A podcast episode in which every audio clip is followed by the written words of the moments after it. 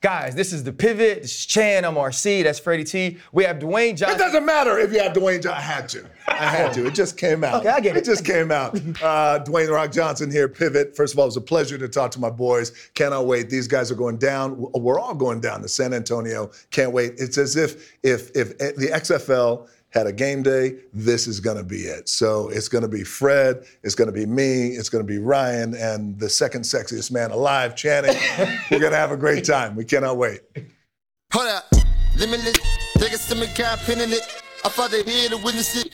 Got my people feeling militant. Way I'm feeling got me up. Uh, on the mission got me up. Uh, knowing me, I got the key. Uh, on this vision, I can trust. Trust. Limitless. Take a stomach car, pinning it. I the here to witness it. Got my people feeling militant. Way I'm feeling got me up. On the mission got me up. Knowing me, I got the key. Well, here we are, fellas. We're at the XFL headquarters in Arlington. I mean, it's the day before the XFL championship. We got the DC Defenders. You have the Arlington Renegades. And they'll be meeting in the Alamodome in San Antonio. It's a cool story. The XFL, they've tried it two times before. Dani Garcia, along with some guy who's her partner, Dwayne or Johnson? Is that his name? Yeah, something like that. Skinny dude. Yeah, skinny dude. What right? Skinny that? dude. Not that much money. yeah, it, it was the quickest yes he ever said in order to buy the XFL and become her partner because he didn't really have the money or the success to afford it. But you know, you look at this league, and now you have two teams in the championship. One of those teams, the DC Defenders, are 10 and 1. The Arlington Renegades are 5 and 6. This is the team that was 4 and 6 in the season. They're trying to make like a 2011 New York Giants run when they beat the New England Patriots. And you got a DC area team, a Dallas area team, like the old days of the NFC East when people actually cared about it before Philadelphia had to bring it back. The stories of the XFL are stories of redemption, stories of second chances, but also just stories of opportunities. Fred, you mentioned when we talked to The Rock, you have a personal connection with your son Kelvin playing for the Orlando uh, Guardians. And some of your conversations that you've been able to have with him, what have those conversations been like? And what did he say playing in this league was like? just opportunity. You know, uh, The Rock called it the league of opportunity. Just talking to KT, you know, he just wanting to play ball, just wanting the opportunity just to get out there and compete, get out there and put something on tape with hopes of potentially getting back to the NFL someday. At the end of the day, RC, I think it just comes down to passion. You know, a lot of these guys, they're not getting the NFL type contracts, but they want to play ball because they still have these dream hopes and aspirations of getting back in the NFL, or more so just just being able to play ball and compete, you know, uh, week in week out, you know, against guys that have done it at the highest level. So, uh, you know, it's it's a personal connection. You know, he loved he loved his opportunity, and uh, he still wants to fight to try and get back again. there are people on your side of it who have been able to see what it can do for young players who didn't get the opportunity in the NFL or didn't get an opportunity to capitalize on it in the way that they wanted to, to continue to live a passion, to continue to live a dream. But Chan, you were on the other side of it Yeah. when Dwayne Johnson and Dani Garcia purchased the XFL in 2020. And now, and as the league was coming to the point or nearing the beginning of its 2023 season, saying that it couldn't work. And we've seen it fail before. Why were those your thoughts previous or prior to the season? And where are you now? My opinion was coming straight financial. It was a business thought. Like the passion, I understand the passion, I understand the opportunity, and it makes sense mm-hmm. if everybody wants that last chance and anything in life. But y'all know how passion tastes? How- It don't have no flavor because you can't eat passion. you have to buy food to eat. You have to buy food to pay rent. And my thought was just the XFL failing so many times in the past, twice in the past, the AAF. It was a number of leagues trying to, I would say, compete with the NFL or be on that same level. What's kind of swaying me now is after talking to The Rock. And he's like, I went and sat down with Roger Goodell. How can we work together? And that's what you have to do. Could this be a feeder league to the NFL? Something of that nature where the business side of it makes sense. Getting the guys out there, we know there's only 1,600 guys in the league a year. There's thousands of guys coming out of college every single year, and they're not going to get a spot. To give them somewhere to play, and if they might need to develop, guys that were at terrible schools. We all know bad coaches. You were at a college with a terrible ass coach for four years. He did not develop you or make you any better. You could have that in you, and nobody pulled it out. To come up here with a Gregg Williams, come up here with a Coach Stoops, guys that know how to do it. I see the passion side of it, but the business side was where I was real perplexed on how is this going to work? How are these sponsorships? How is this salary cap going to work to really make this a league that has staying power? Well, I think the other piece of it is it's not just how much staying power you can have based on the economics. It's also getting people interested in it enough. Yes. And a lot of times, teaming up with a giant is how you do that. Making sure the giant doesn't in some way try to squash you, that they put you, you know what I mean? Like that's what life is about, right? When you get these relationships with people that could put you in certain rooms, because it isn't always a situation to where people don't have the talent. It's that they haven't gotten their talent in front of the right rooms, in front of the right people, in front of the right decision makers. And that's what you do when you go talk to Roger Goodell and Troy Vincent. And also sometimes you gotta make the pretty girl feel prettier. Mm.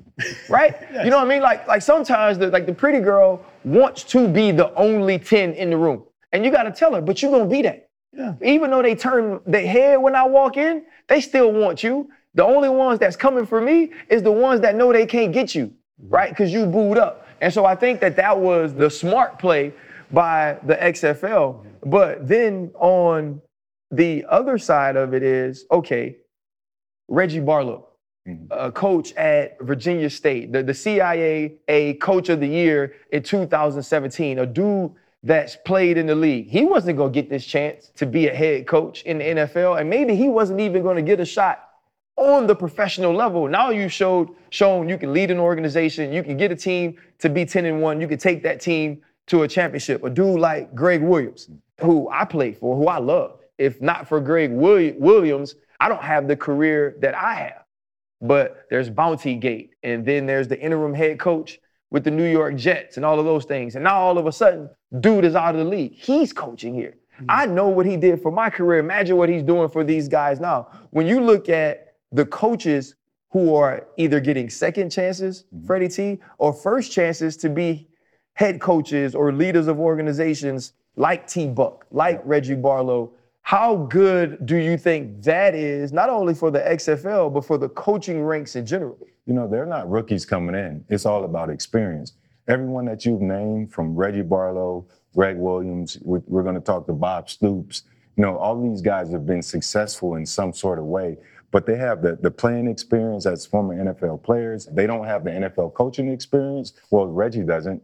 But again, going back to the league of opportunity and making sure that everything outside of the business structure, Chan, everything from a player standpoint and experience, they have that. And they're able to share that and give that to these young men. And also they're able to grow the game from that perspective. So going back to that that partnership you spoke about, Dwayne talking to Roger Goodell and Troy uh, Troy Vincent, when the former owner of the XFL, Vince McMahon, if you go back and look at it, it seems that he came in aggressively. You know, just on the outside looking in. I don't know if he uh, um, went and talked to those guys. So in terms of trying to compete versus the NFL, that you're never going to win. Yeah. So to to give you a little pushback, I think this league is going to succeed because I think Dwayne and his partner uh, Dani, I think they understand business structure. I think they What does it understand. have to do though business. with it now being less gimmicky? Because if you remember the XFL, because it was Vince McMahon, because they they felt like I can't compete with the NFL. I'm not necessarily trying to be the NFL's little brother or feeder system. I'm to make it more entertaining. We're going to do Right. all these different things. Let's frame things. it like wrestling. Yeah. Let's let's make it look like wrestling. Let's let's take it. It's not to be arena football. It's to be arena football outside the arena. But I believe again, DJ, our homie, they understand the business. They understand selling. They understand marketing. And I think they're going to put it in a good place. And I think bringing in former players, you bring some star power, you know, to the platform, and then former coaches, star power, instant credibility to the platform. If you look at college sports, you look at merchandise sales, more former players have bigger merchandise sales than a lot of current players because people have that attachment. And a lot of times it's as simple as that attachment. So fans follow their favorite players. When I meet fans, they became fans of the Jaguars because of me, mm-hmm. because of you, and because of you. So forth and so on. So they're going to follow this lead. Fred, that's perfect. And I thought about it when y'all said wrestling. What makes wrestling? What makes wrestling is The Rock. Stone Cold Steve Austin. But it's the stars, it's the names, yeah. like Luis Perez, the Arlington Renegades quarterback. Like watching him play football, I can see he's a hell of a football player. He's had a crazy, crazy journey, but people attach themselves to players. Mm-hmm. They're still looking to replace you in Jacksonville. Oh, yeah. Travis Etienne, good luck. You know what I'm saying? People come to you all the time, oh, RC. Man, we, we need you and Troy back there again. Yo, ass 43 years old. Yeah, I can't do nothing. They're attached to you like that. And that would be my thought of you bring up feeder program. It can't be as soon as I ball out in XFL, all I'm doing is waiting for the NFL contract. You could get sponsors, you could get TV deals, but for a fan base to attach itself to like a Peyton Manning, like a, a, a Brady, those guys, let's go to that next tier. Dan Marino, people are still talking about Dan Marino in Miami. Dan Marino's 116. But that's the that's the attachment that fans get to single individuals that make me feel amazing on a Sunday or Saturday afternoon. And that's where the XFL is in its infancy phase right now. That's what I'm interested to see. A guy like Luis Perez. Can the Arlington people back him for six, seven, eight, nine years? That's when you get true fans and they start to love that team. Yeah, I think I don't think that ever happens though. I mean, you look at, you know, I made kind of the the inference to the Dallas area team and to the DC area team. This is not going to be Commanders Cowboys ever. It's not going to be that. And so what it has to become is I'm entertained by it and I start to root for the underdog no matter what their name is on the back of their jersey. That I want to see people play for the passion that I can now that in Luis Perez, who has been in the AAF, the USFL, who has bounced around, who was a college walk on, I can see myself in him and doing what he loves to do the same way I do what I love to do that may not get me all this fame. And I believe it is difficult. I, I don't. I don't disagree with Fred and what he's saying, but I also agree with you in the sense that it's a very hard sell, mm-hmm. which is why this is the third time we're trying to sell it. But what we're going to get an opportunity today to do is to talk to coaches, to talk to players, to talk to people who have been involved in the 2023 XFL season who will be showcased in the XFL championship in San Antonio in the Alamodome. And maybe they can tell us why this league will last. What's up, guys? What up, Coach? Oh, How we doing? Coach, we are not holding it against you. See, man. See, brother. Yes, sir. Coach, we are not holding it against you that you want coach at Florida. Ah, my man Fred. How you doing, buddy? Hey, man, good to see you. You're very good in what he I've does. been watching hey. you on TV and all, and trying, to, trying to be like these yeah. guys. Hey, well, listen. I'm not gonna. I do a show with two Gators all the time. Yeah. The fact that Coach Stoops coached there, I'm not going to hold it against him. I see him more as a Sooner anyway, and thank God for him. Yeah, yep. You don't know where Coach would be without Florida. well, we don't know where it, it's be without springboarded me, no doubt about it. Hey, so. Coach, I'm going to tell you real quick. When you came in that year, I was I got suspended three games. I remember going up against you guys. They had me on the uh, the look squad against the number one defense. And all you ever used to say was Mayday, Mayday, Mayday. Do it again. That means Reset, do it again. Do it again. Do it again. How much do you have to remind the pro guys on this level in the XFL? How often do you have to Mayday them? We don't Mayday near as much when you know a limited roster, 50 man, 51 uh, man roster. You don't you don't Mayday a whole lot. You you just teach off a tape. But mm-hmm. funny story, my very first scrimmage at Florida, Coach Spurrier, I got Fred Taylor in the backfield, Danny Wuerffel at quarterback, Reidel Anthony, Ike Hilliard, and Jaquez Green all at the wideouts. Oh, yeah. They're going up and down the field. Hey, turn it around, Coach Bird. Say, let's go the other way. They go down three, four plays, touchdown. Come back the other way, five plays, touchdown. Um, he, he yells across the field at me. He goes, Bobby, Coach Spurrier, he says, You think we'll be able to force a punt this year? they were wearing me out. that was a good time. But you guys made me better because I was suspended, so I missed those three games. So going up against that number one defense, when I came off suspension, I was ready. I, was, I like lightning out of a bottle. I just and I just had a big season. Then my senior season, I didn't look back. end up getting drafted ninth.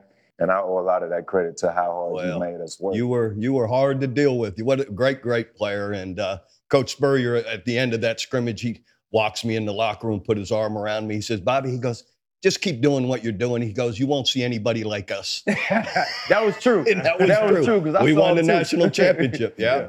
Coach, first I want to say thank you for sitting down with us. I mean, you're a coaching legend. What you were able to do at Oklahoma, 18 seasons, 10 Big 12 championship appearances. I mean, just to be that sort of legend, walk away from the game, and then come back and share that same passion.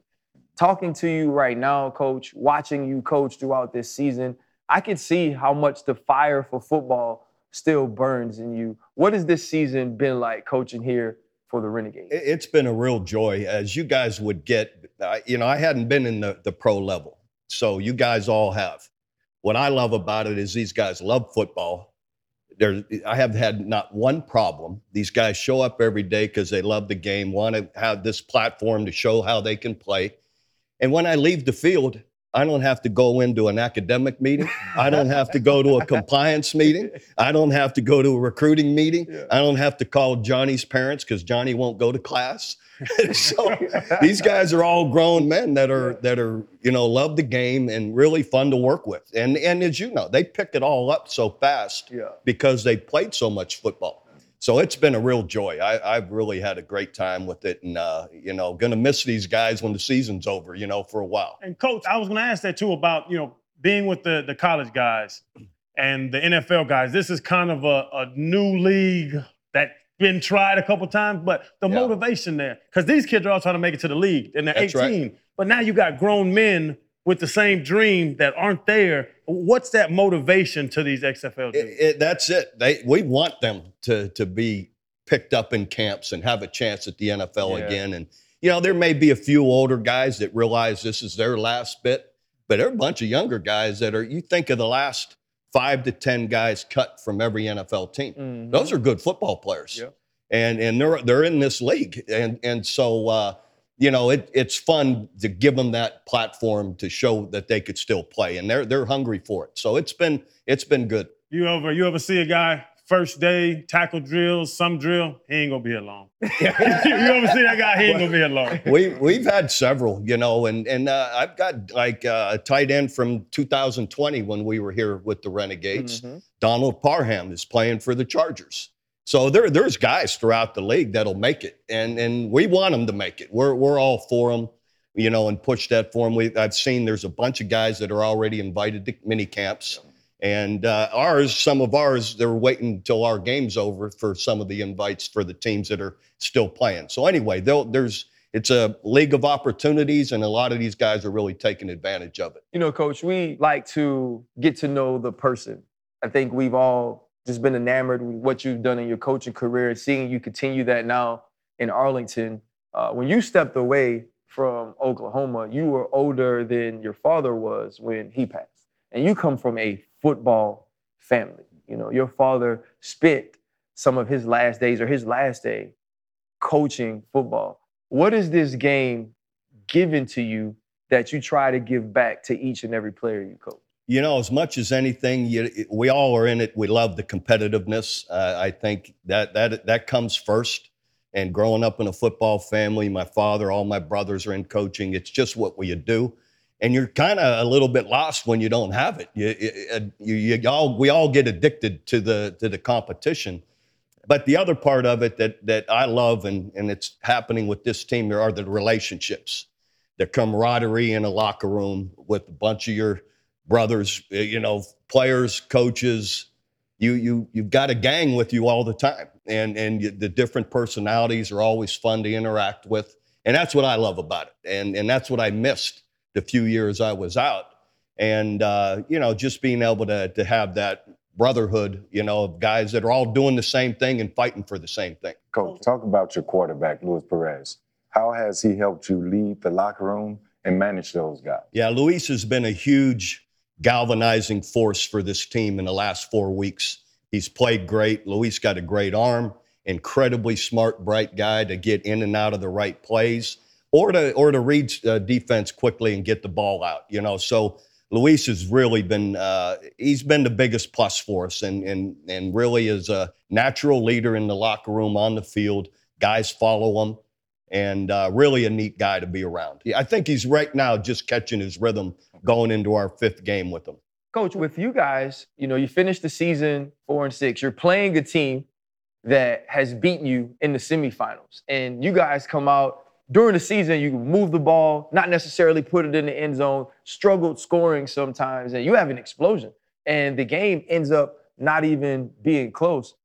How did you get your team to play so well in the semifinal after working the entire season to kind of find that stride, as you said, your quarterback is right now? Yeah, we were terribly inconsistent throughout the year. And in particular, the week before playing Houston, before we beat them in the semifinals. And I, I think a lot of it for us has been self inflicted problems, mental mistakes, uh, pre snap, post snap penalties that put us behind the chains, those kind of things. Um, turnovers, you know, and in particular, turn, turnovers that uh, for touchdowns. And we had one the week before against Houston. So, what we did in the semifinals is we cleaned up our game and that to me is what really has to happen is us play as well as we can eliminate the foolish penalties and or turnovers and you know the mental mistakes that that happen and, and if we play a clean game we really give ourselves a great chance and and especially with, with uh, luis the way he's catching his rhythm our quarterback luis perez if we can do all those things we've got a really good chance and coach when did you feel as if your team was playing was playing stoops ball we all watch you. We know. We know. I, I, we watch what it looks like when you line a team up.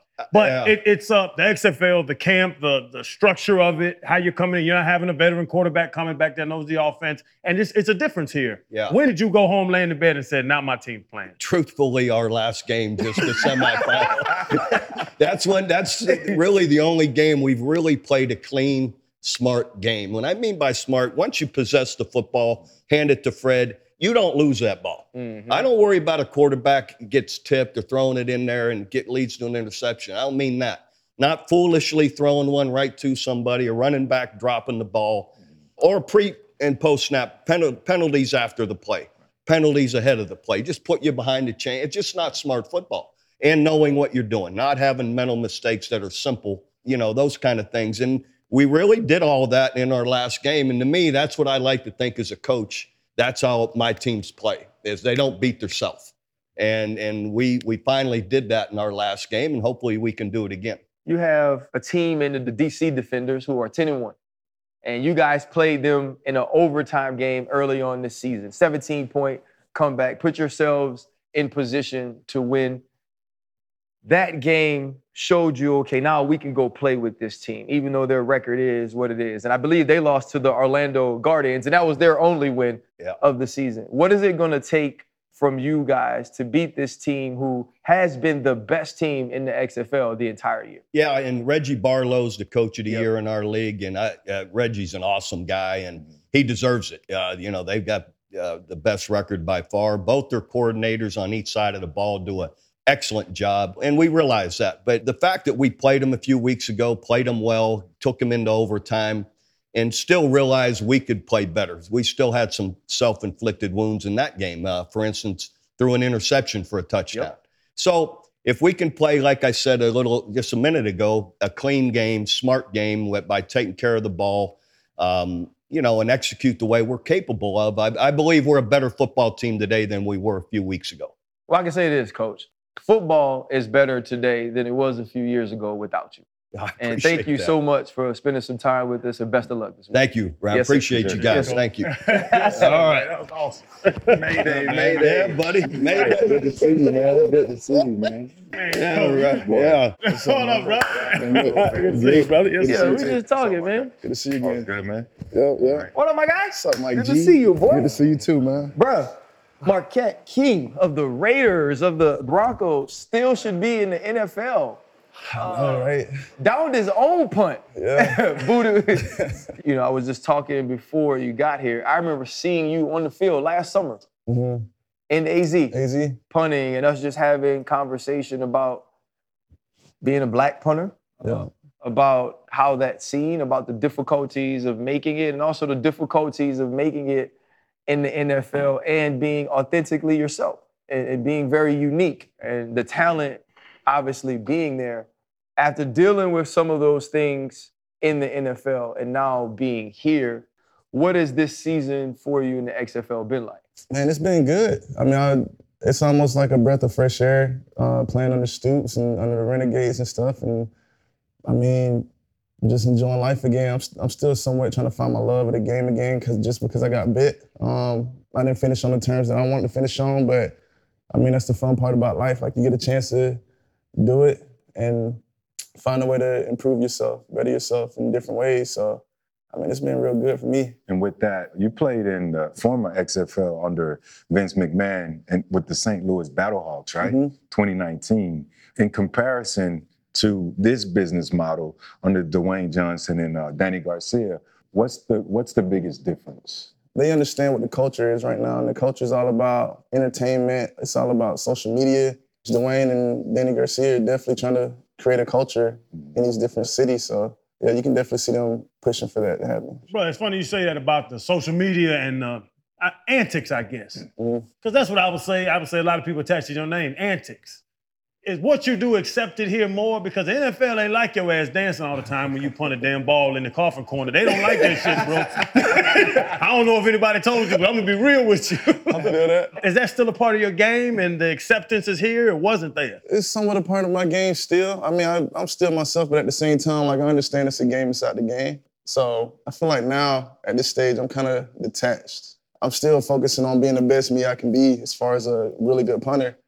But uh, it's somewhat of a, a huge detachment from the emotional part of it. You can't be your best with that feeling. We all played the mean- game. You can't. You you said you lost love and detached. Number two things that can't make you punt that mean- bitch to San Antonio right now. You now. can look at the stats. I still got the stats. I'm still the best me. I'm not gonna go out there and make myself look dumb and look trash. Like I'm still be the best me, but like I'm sure it's a lot of people that's playing in this league that's a little detached, but I don't know. I know how to get my job done. I've been doing it for years, and I'm still gonna be the best no matter what I do. I've read things where people have called you strange, different, sometimes even a diva. Are you the Dennis Rodman of pro sports? I don't know. Dennis Rodman was a little interesting, and he was a little bit more. But they, they say the same thing about you. Interesting. Yeah. You got the piercings. I like you. Cool, bro. Appreciate you know what I'm saying? But I, we've heard these things, so I just wanted you to put it out there. I mean, I'm just me. I don't know who. I never tried to be anybody else. I just try to live life to the max because, uh, like I said, like I said before, I've read this. I read this article about people on their deathbed and they regret trying to live life for other people instead of themselves. While they laying there, they're just regretting doing that, and I don't want to be one of those. Um, like I said, I do what I got to do to get my job done. I mean, if, especially now, if I definitely want to finish on a good note. So if it requires me to chill out, I can chill out easily. But I mean, I know I'm, I know I'm a little different, but it ain't their life. is my life. Thousand percent. I think the thing is, everybody's freaking different. Well, What happens is there's a type that does certain things, right? Dudes that are lawyers, they're they're a type, and you look at them a certain way, and you're used to them being a certain way. When it comes to football, for a long time, the quarterback position looked a certain way. Mm-hmm. Specialists have always looked a certain way. Yeah. It's what you're one of six black punters, right? I think Reggie Roby is the one we all know because he wore freaking Timex or something like that when he punted, and he was amazing. But I think that's where we say the difference becomes comes in because like football players that are African American or are black, which is 75 plus percent of the league, act like us mostly. Mm. And that's just the real. That's just what it is. You ain't different in no bad way. And I'm not, Right. and we are definitely not saying that. But you mentioned that people in this league, other than you, are detached. And I could see that some people in this league, I can see that, especially for the older guy who is maybe on the side of his career that's not on the up. What's different about you and the rest of those people is they wasn't second team all pro in 2016. There's not a lot of dudes in this league that can legitimately say at some point in my life, in this actual game, I was one of the best in the world at what I do. You can say that. And being able to say that and now being here, what has the personal journey been like? Because it actually pains me a little bit to hear you say, like, I know there's a game within the game. Because the most beautiful thing in life is to be yourself and be loved for it. So on the personal side of still trying to do this, trying to get the love back and be the best you can be, how are you feeling just the, the human element of it? You gotta accept the fact that it is what it is. Once you realize that it is what it is, then the journey starts where you just you focus on, I don't know, my focus was to finish on my own terms, finish on the right terms for myself to make myself feel better about everything. So I had to just swallow whatever I had, pride, whatever. And um, cause I know I'm still, I know I'm still better than over half of the punters in the league. So it's like, all right, well, if I want to get back or if I want to give myself a chance to get back, uh, I gotta realize the fact that I'm not perfect. I'm not no angel. So I know it's things that I could have done a lot better to rub people a little bit differently than I did. So is you playing here now is the is the goal of playing of being in the XFL to prove that you can be a certain way personally, but you can also still do your job at a high enough level to get another opportunity in the NFL?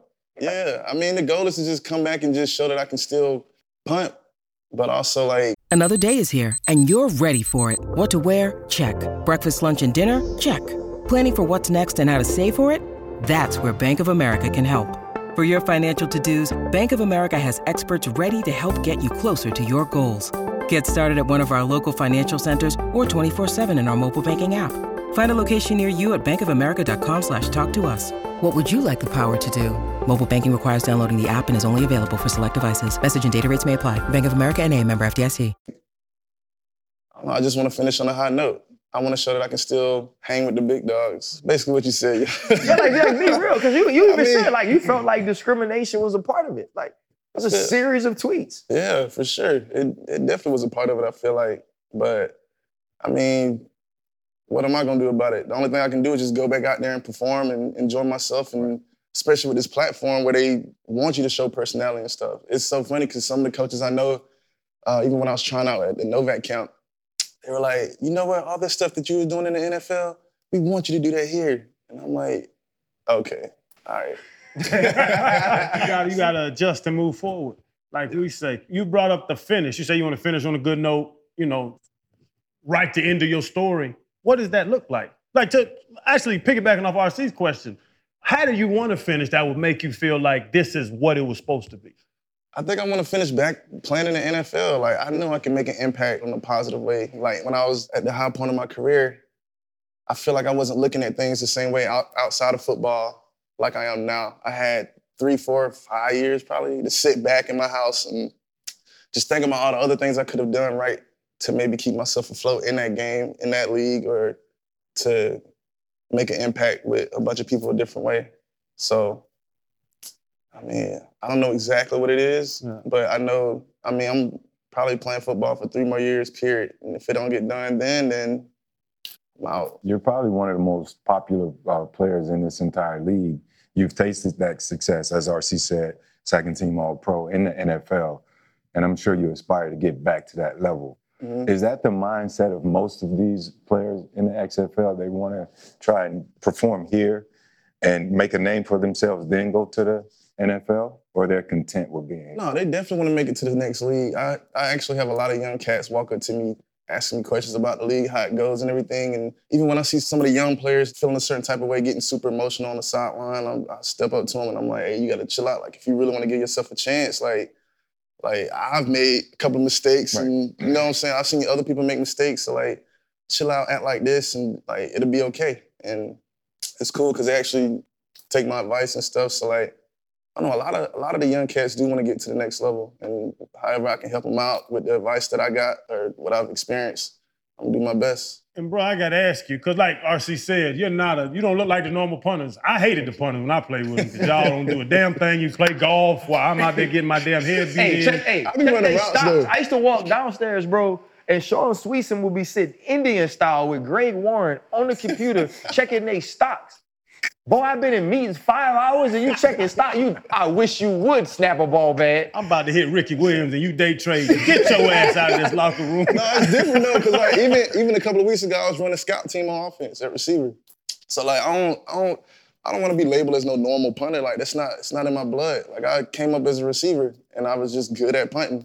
So I just stuck with what I was good at. But being a punter though, like I tell you the story, my wife right now, 12 years, we just we just had 12 year anniversary. Congrats, man. One of the first games she ever came to, luckily, and it's crazy, I had one interception in my career, but it was to win the game against Tom Brady.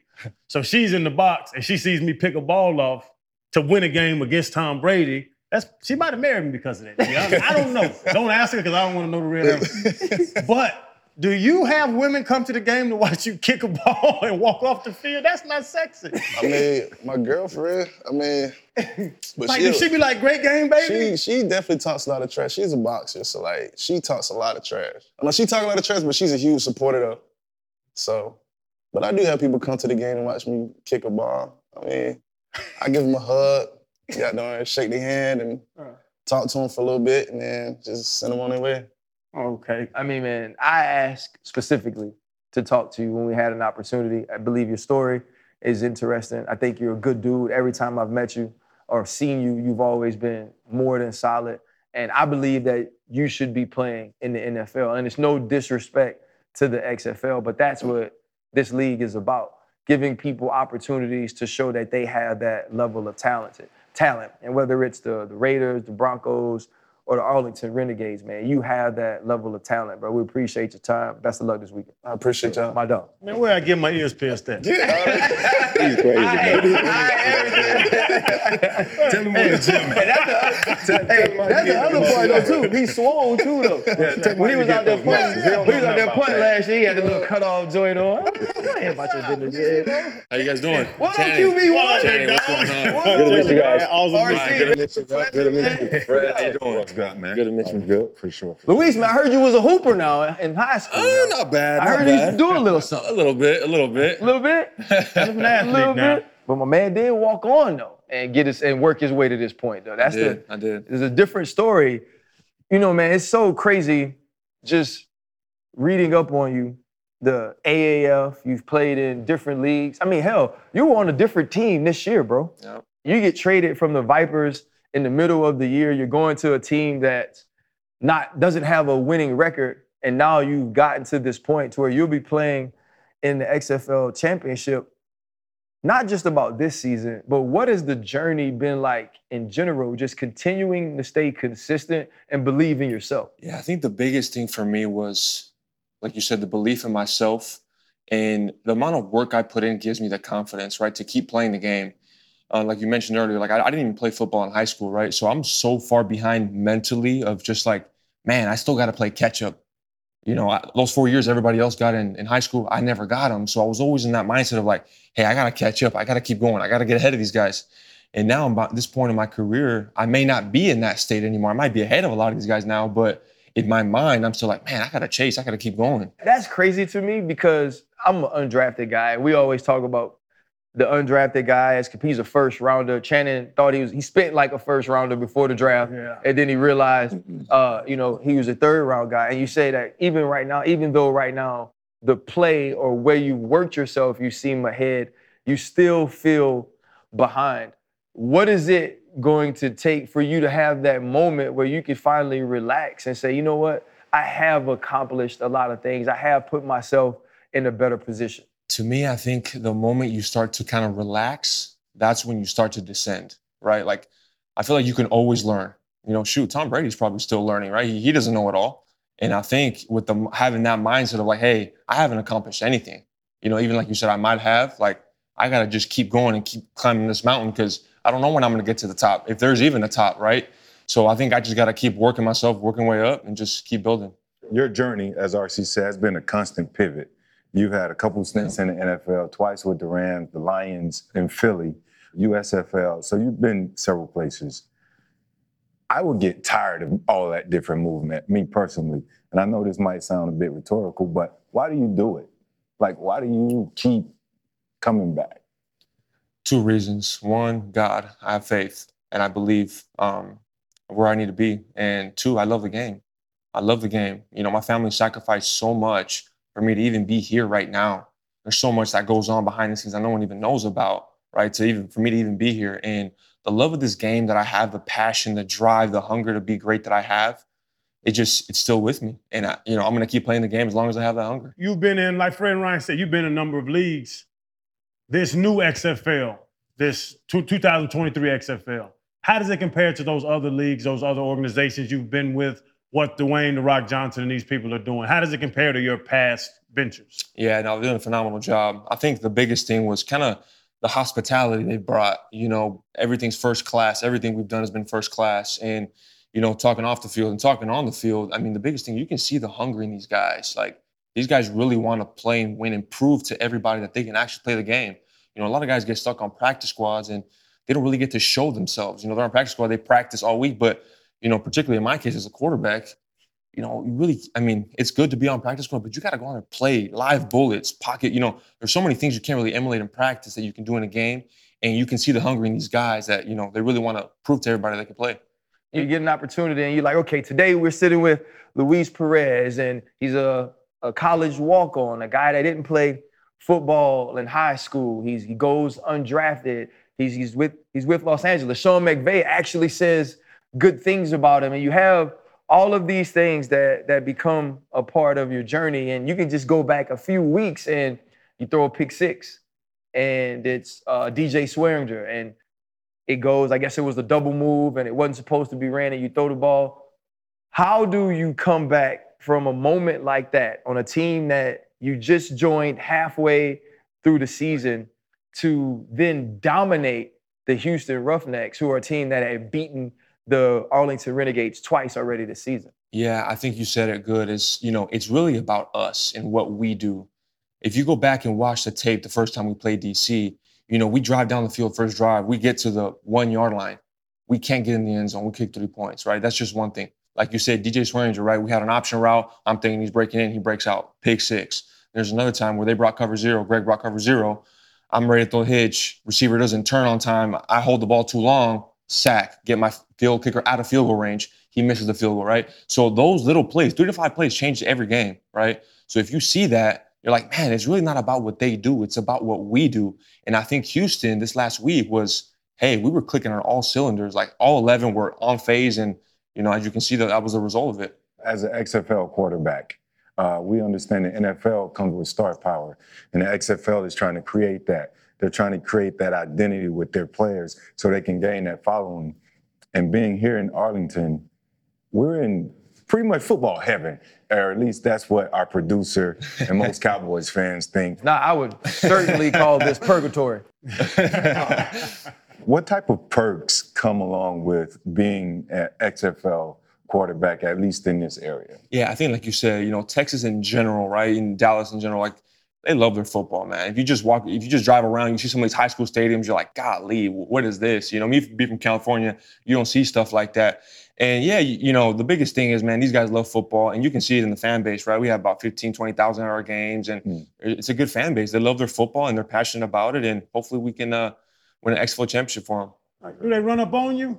Like, do you can you go out to eat? Can you go to the Piccadilly normally, or do people? Yeah, I mean. I've been stopped once in a while, but it's Yeah. not like I get bombarded or anything like that. Yeah, yeah. Because I want to ask that because it's so crazy with your journey, being in the league, being everywhere you've been. You've seen what QB one is. Yeah. Do you see that being in the future, or do you see that being the future of the XFL, where you can be uncomfortable going out? Like, damn, I, these motherfuckers keep talking to me.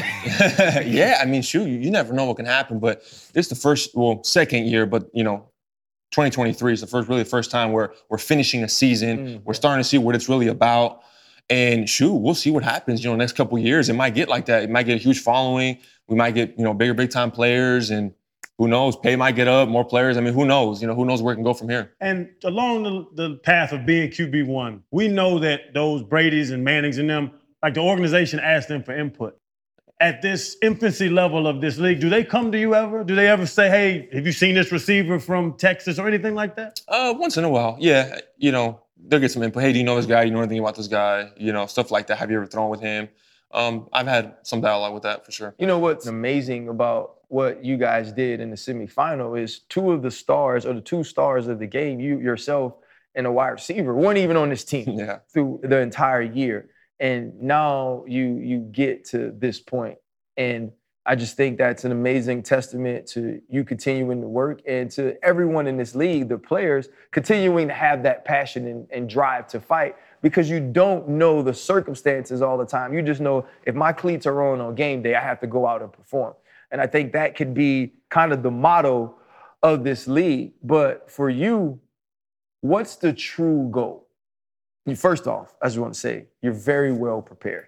You know what I mean? Like you talk like a freaking quarterback, right? It, it, it sounds like freaking leadership when it comes out of your mouth, but just the the bottom line root of it all, not just the why, as in Fred says, but what is your goal? Is it I just want to be here, want to be where my feet are, and be the best I could possibly be for the Renegades, or is it to one day be able to say, yeah, I worked my way and I grinded and I made myself an NFL quarterback? You said it right there. That's the goal. The goal is to go and play in the NFL. I've never made an active roster. I've been on practice squad, but never made an active roster. And again, the goal is not active roster. The goal is to be a starting quarterback in an organization, you know, and, and I've, I've had taste of that. I've been with Stafford. I've thrown with Drew Brees in the offseason. I've seen what greatness is like. And I'm close, you know, I'm, I'm very close. And I think the more I play in leagues like this, you know, it's a huge opportunity to go out there and play, right? Again, like I talked about practice squad, it's a lot harder to really get a rhythm. You know, live bullets is super changing protection, changing routes, you know, all those different things that you can do on game day, adjusting on the fly. You don't get that on, in practice squad in practice. And the goal is to win Super Bowls, multiple Super Bowls. I mean, it might sound funny, but I want to shoot. I want to get more Super Bowls than Tom Brady. You know, I mean, that's the goal. I mean, that's the intention. When you shoot for the for the moon, right? I mean, you have to. You can't set yourself short on goals. You know, it might sound crazy to a lot of people, but if you truly believe it, why can't it be done? You speak about that, like your. I would say, I would say, what's your flaws? Because as I look back at my career, I'm not Ray Lewis. I wasn't Brian Urlacher. I asked for Urlacher money in my second deal, and they laughed at me. It wasn't Did you say it like that? Did you tell your agent ask for Urlacher money? We took Brian Urlacher's contract, whited his name out, and put my name on it, sent it back to the Dolphins. And I think they literally called us and started laughing on the phone. But but I could see. I wasn't a great coverage guy. I was a run stop. I was 255, and I couldn't I couldn't do what Ray did. I couldn't do what Brian did. Like I could I could look at it now can you look at yourself now and see what's that that one thing, like you're saying, that one thing that could put you over the edge to becoming or for really fulfilling your dream? Yeah, I think the biggest thing, if you just watch my game, I can't run like Lamar Jackson, right? I mean, that's that's evident, right? I'm more of a pocket passer. And if you start watching the game kind of evolving now, quarterback's starting to become more mobile, right? It's starting to move around more, get a couple first downs here and there, get four or five yards here and there. And I think that's one of the biggest things that I'm going to start implementing in my game, my workout off-season programs is like, hey, you know what? I'm not that Peyton Manning, Drew Brees. That that era is starting to kind of drift away a little bit and you have to kind of adapt, right? Whether that's who you are or not, you got to adapt if you want to get to the NFL. So I think moving forward, that's simply, or that's definitely something that I'm going to apply in my game. Luis, you're in the XFL. You're playing football, something you love. Uh, you're doing something that a lot of people would love to do. Even the owner of this entire league, and Dwayne Rock Johnson, and you're only 28. Your aspirations are potentially to win as many rings as the GOAT, Tom Brady. He's played till he's 45. So you got a 17 year window, and all of us here on the pivot, we're gonna support you and wish you the best. Appreciate you guys. Yes, sir. thanks for having me on. Appreciate Cool, you guys. brother. Yeah. Appreciate appreciate you, you. bro. Yes, man. Yep. Respect. Yeah, Love, brother. Appreciate you guys so Best of luck, man. man. All right. Yes, Thanks so much, y'all. G Dub! Oh no! I had no idea it was with you. oh my gosh! Look at all these guys. Oh my God! What up, Coach? Oh, Good, man. Awesome. Oh, you too, Coach. How are you doing? Good What's to see you. Good to see you, man. Oh my gosh! You guys know way too many fucking stories.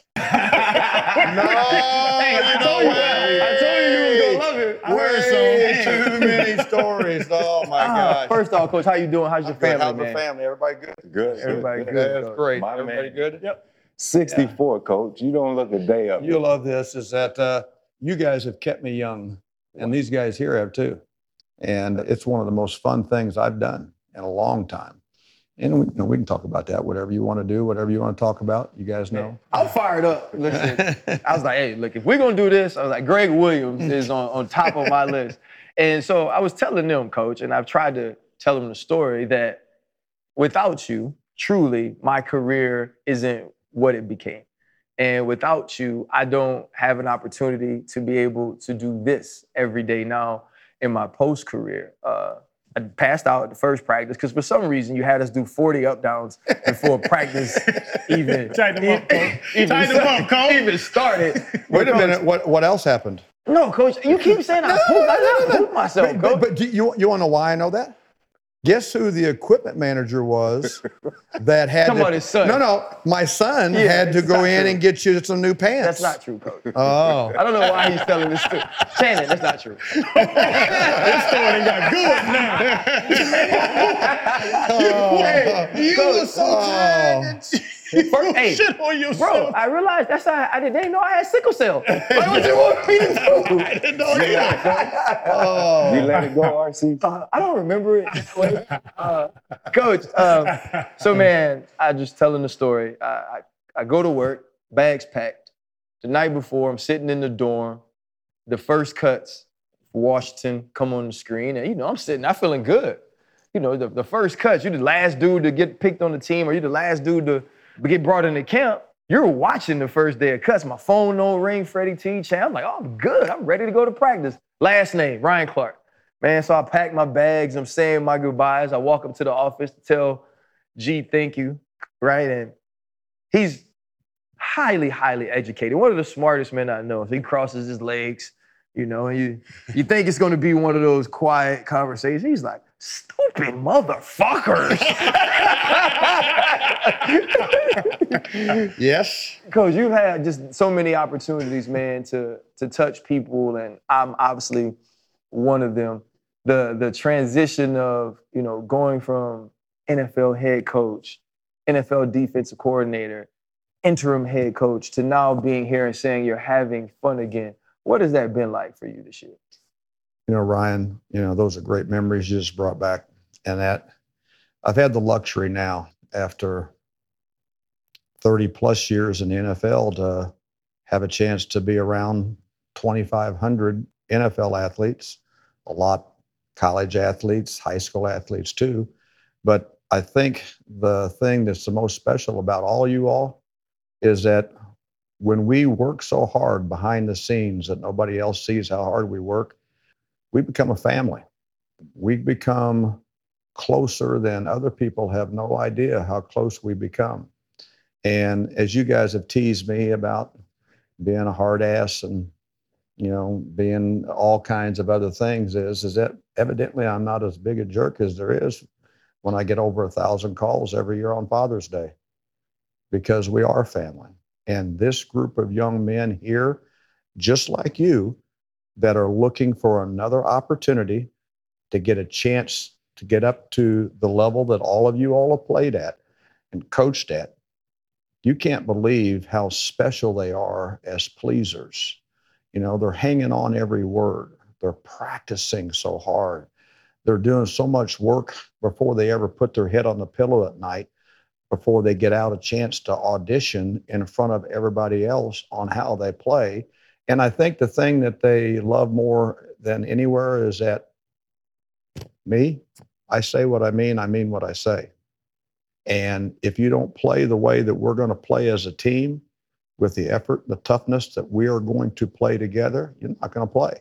And I have I have no problems about come over here and stand by me and see if that underwear commercial is going to pay you for your endorsement by standing over here instead of being out there. Right. And then it's a fun event when everybody else sees, and especially you and all you guys, is when I go in to change the culture or establish the culture at a new place, the top people that I discipline or talk to about how things are going to be are going to be the best players in the room. And then everybody else, they are going, "Mm, maybe this is the way we're all going to do it. And then they see that and then anoint you guys as leaders in the room. And you guys have more of a voice, and we have that voice here too. And it's been fun to see how it's taken a little bit longer for the player voice to come out mm-hmm. in the meetings at this level because they don't want to show you what they don't know mm-hmm. until they open their mouth. But now, you guys want to come to any of the meetings and sit in the meetings, you'll see how the players are doing a ton of the coaching too. It's been fun that way. Coach, we uh, we got 15 years on the book. Spent some time down in Jacksonville. Like most players that call you on Father's Day every year, I've always admired the realness, the authenticity that you bring, and the life messages that you always share with the guys to keep it real. That approach. These guys here in the XFL on this level, what's that message? That that life message that you share with them, and as they try to journey, work their asses off, and potentially make it to the NFL I one day. appreciate you saying that because You know, it hasn't changed.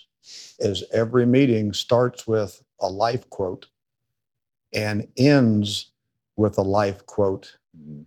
every single meeting that I have. And we still do joke current event every single meeting that I have because when sometimes I'm a little acerbic, sometimes when I'm a little hard and people are feeling damaged or whatever, it's important to leave the meeting with a smile on your face and laughing and joking.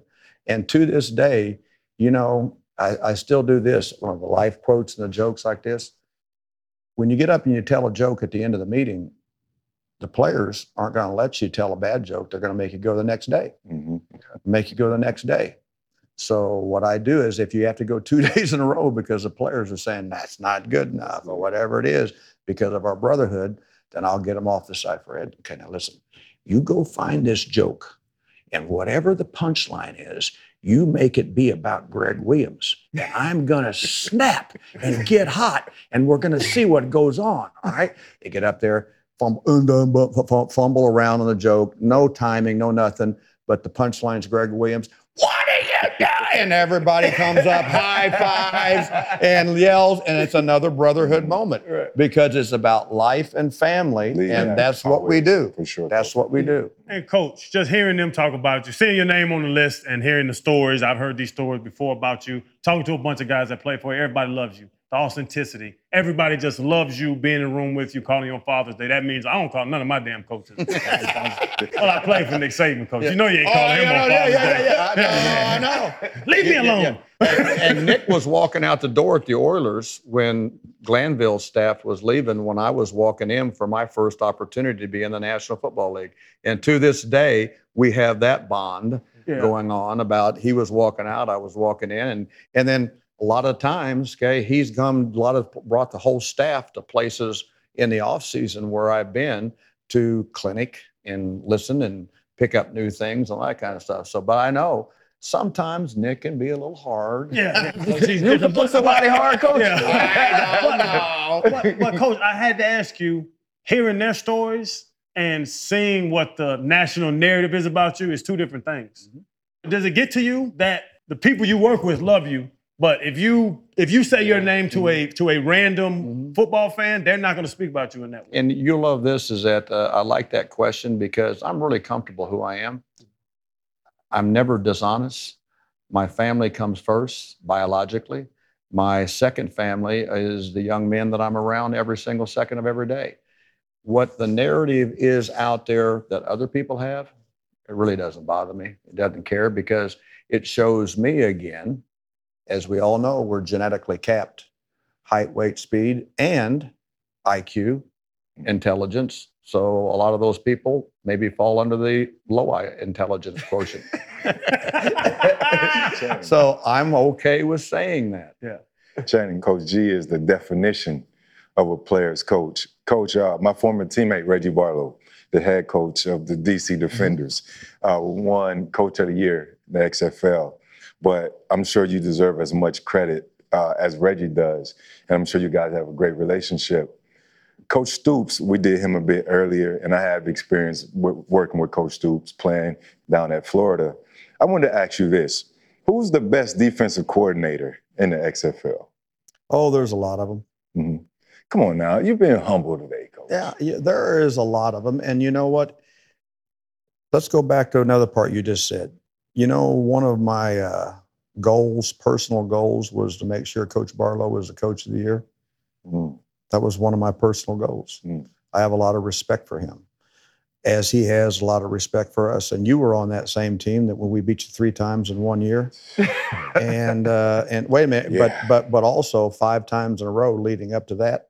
And I still get held to this day about that team. He don't forget nothing. That's 1999. I know. Y'all kicked our ass, I know. and we were. But I the, the believe first it. one down there was down to the wire, and Yeah. the next two were a little Yeah. bit different. but Yeah. still, Oh, Steve McNair, man, rest in peace. rest man. in peace. And I believe if you guys didn't go, Mhm. and you were this close to winning it with the Dyson stretch, Less. I believe we would have definitely. I, I think I think you would the have, too. But y'all had that secret Yeah, sauce. I, I think you uh, would have too. Oh, yeah. And uh, that was a, a big game, and Reggie and I have stayed close because of that. Mhm. And I think there's still a lot of memories for him when playing on certain things that we're doing. And right now, as he's enjoyed the factor that, you know, as a head coach, you have to do so many things that nobody else sees you have to do. But one of the things that I let him know right on when he wanted the opportunity, wanted to give me this opportunity, was that I'll be the head coach of the defense. You don't have to worry about anything. Yeah. Okay. Right. And that, and he doesn't. He doesn't have to worry about those factors behind the scenes. And he also doesn't have to worry about someone talking when he's talking because I shut up everybody in a hurry. Okay. And it, it took a couple of times when all of a sudden, you know, he stepped up in front of everybody getting ready to talk and there's some yip yapping going on. And some, you know, I've got a, a powerful voice that uh, makes sure everybody understands the head coach is talking. Right. And then the culture gets established on how we go about doing things very quickly. And inside the white lines, it's about you guys as players. When it comes game day, as coaches, we're doing everything we can to help you be better and better and better and better and better than you can ever be inside the white lines. And I think the other thing that you guys have started on with me talking is one of the great things about these guys right here is almost every single player on the defense has come to me privately and said, I've never seen myself play this fast before. Wow. I've never seen myself play this good before. And I said, you know why? Because everybody else, it's a buy in. Everybody has to do that. You're competing with yourself to be the best you can be. And I've said this before when players say, yeah, I want to be the best in the world that's ever done this, how about you? How about me just trying to be the best we can be today? And then be the best we can be the, tomorrow and be the best, the best, the best, the best, and let somebody else evaluate that some other time down the road Yeah. just like you said, other people evaluate. I'm okay with whatever else they have to say. But when it comes time to end a game, I also don't mind looking at you.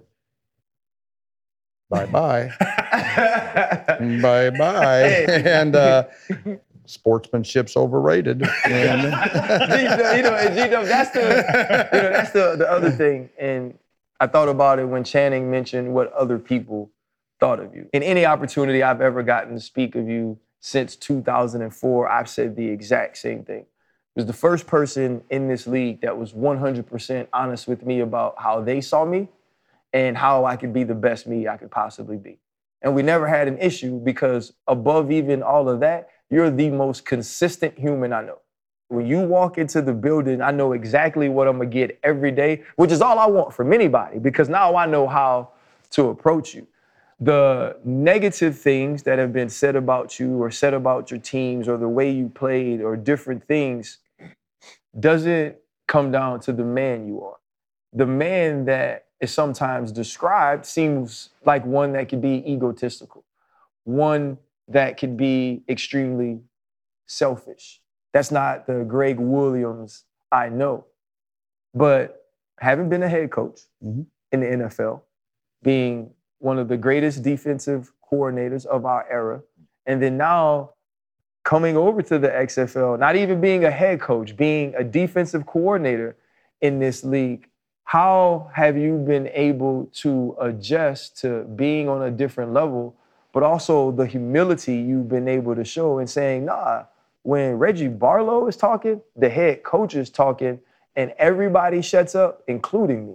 I think that you understood that as a player too, that that's the same semblance that we have in a meeting is why would I interrupt you when you're asking me a question or asking a question or making a point in our meetings on how we're going to get get better.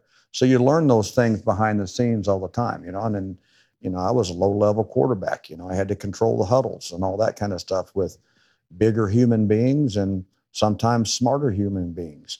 You learn that every single day of your life. And the most important thing is number one, what you both have said, all of you said, you got to check your ego at the door and you got to be humble around other warriors that I'm around, humble is one of the top things that everybody gets a chance to see me do because it makes them say, wow, I'm going to play even harder for him now. I'm going to do that. And so we all have to do that. Ego is the most powerful narcotic in the world. And you think about some of the players you've been around. I think about some of the owners I've been around. Okay. And it was very easy for me to come do this when Reggie asked me to do it, is because I wanted to help another group of young men. And I've got four W's in, in career importance. And number one is who's it with? I've been around a lots of different people that don't get our profession, and I'm tired of being around them. Okay. Two, what's my job to make us great? Three, where is it at? Where am I going to live? Where am I moving my biological family? And four, can we win? Can we win? Are we going to have the factors, no matter at what level of competition, will we have the ability to win? When those four W's align, it's a pretty good profession. It's a pretty good job. It's a pretty good team chemistry. And I think Dwayne Johnson, Dani, Jerry Cardinale, everybody that's at the uh, XFL, you know, I researched all of them inside and out. And I tell you all too, it is that, and he didn't come to DC, but Dwayne used to sit in my meetings a long time ago when he didn't have the opportunity to make a team, when he was making the decision to go into WWE. But what people don't realize is that when he did that, he only had $7 in his pocket. And the life that he changed in himself and everybody else around him. This has been a really, really good opportunity to be around those kinds of people.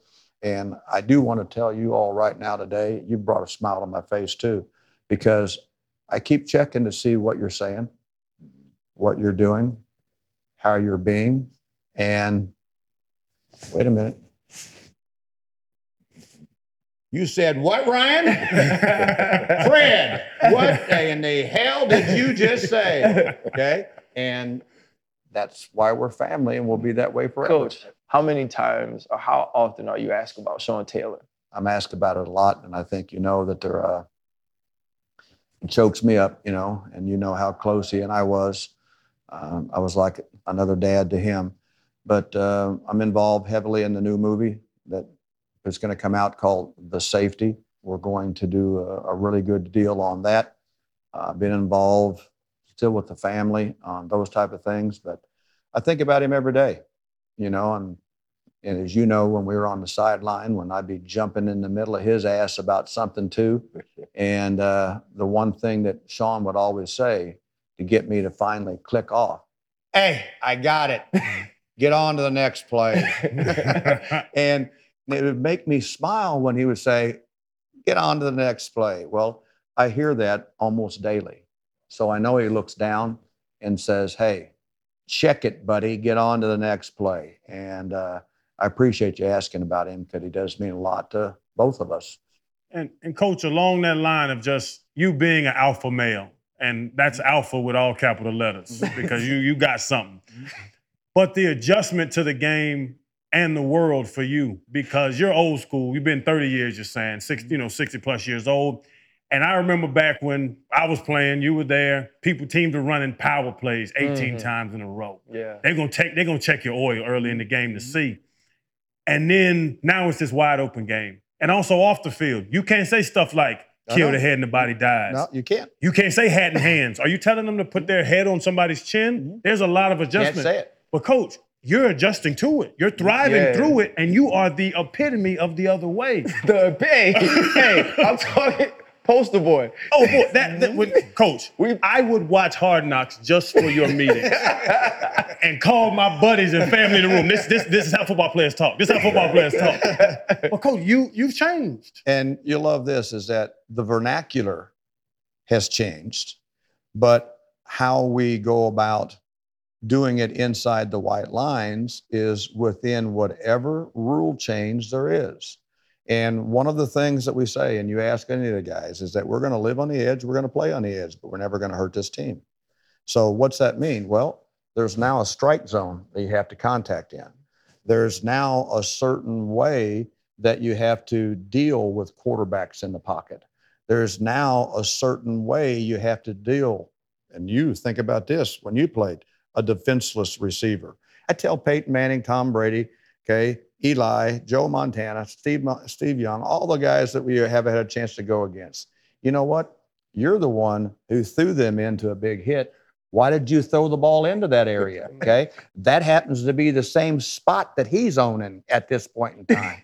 so when we go about doing all of those things, is that I talk to them all the time is uh, I will measure, when we will measure every single tackle, legal tackle we make, physical swarming tackle we make, still whack, smack, swarm, all that type of stuff is which way is the opponent facing? I don't Mm. say kill the head.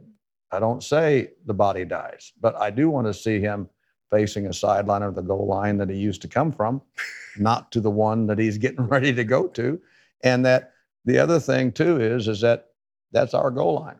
And you had to live through this too is is that, you know, when I'm talking about short yardage defense or goal line defense, is that we have our feet in knockback. So we're knocking the line of scrimmage back.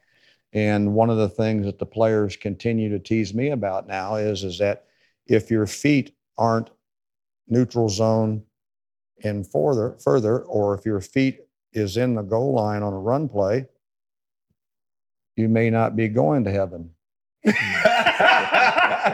I, I lo- coach, I get what you get with the vernacular. May be going someplace else. the And so vernacular. I I said that one time in practice, and now they're all they all say it. And you know what? And and you, they'll, they'll be pointing it out in the film. And I said that is legitimate knockback. That's how you go about doing it. coach, I need help because I do coach. And they mm-hmm. make fun of me. All I do is blitz and run cover 0 mm-hmm. You either got to play, uh, piss or get off the pot. You know what I'm saying? it. That's what I do, coach.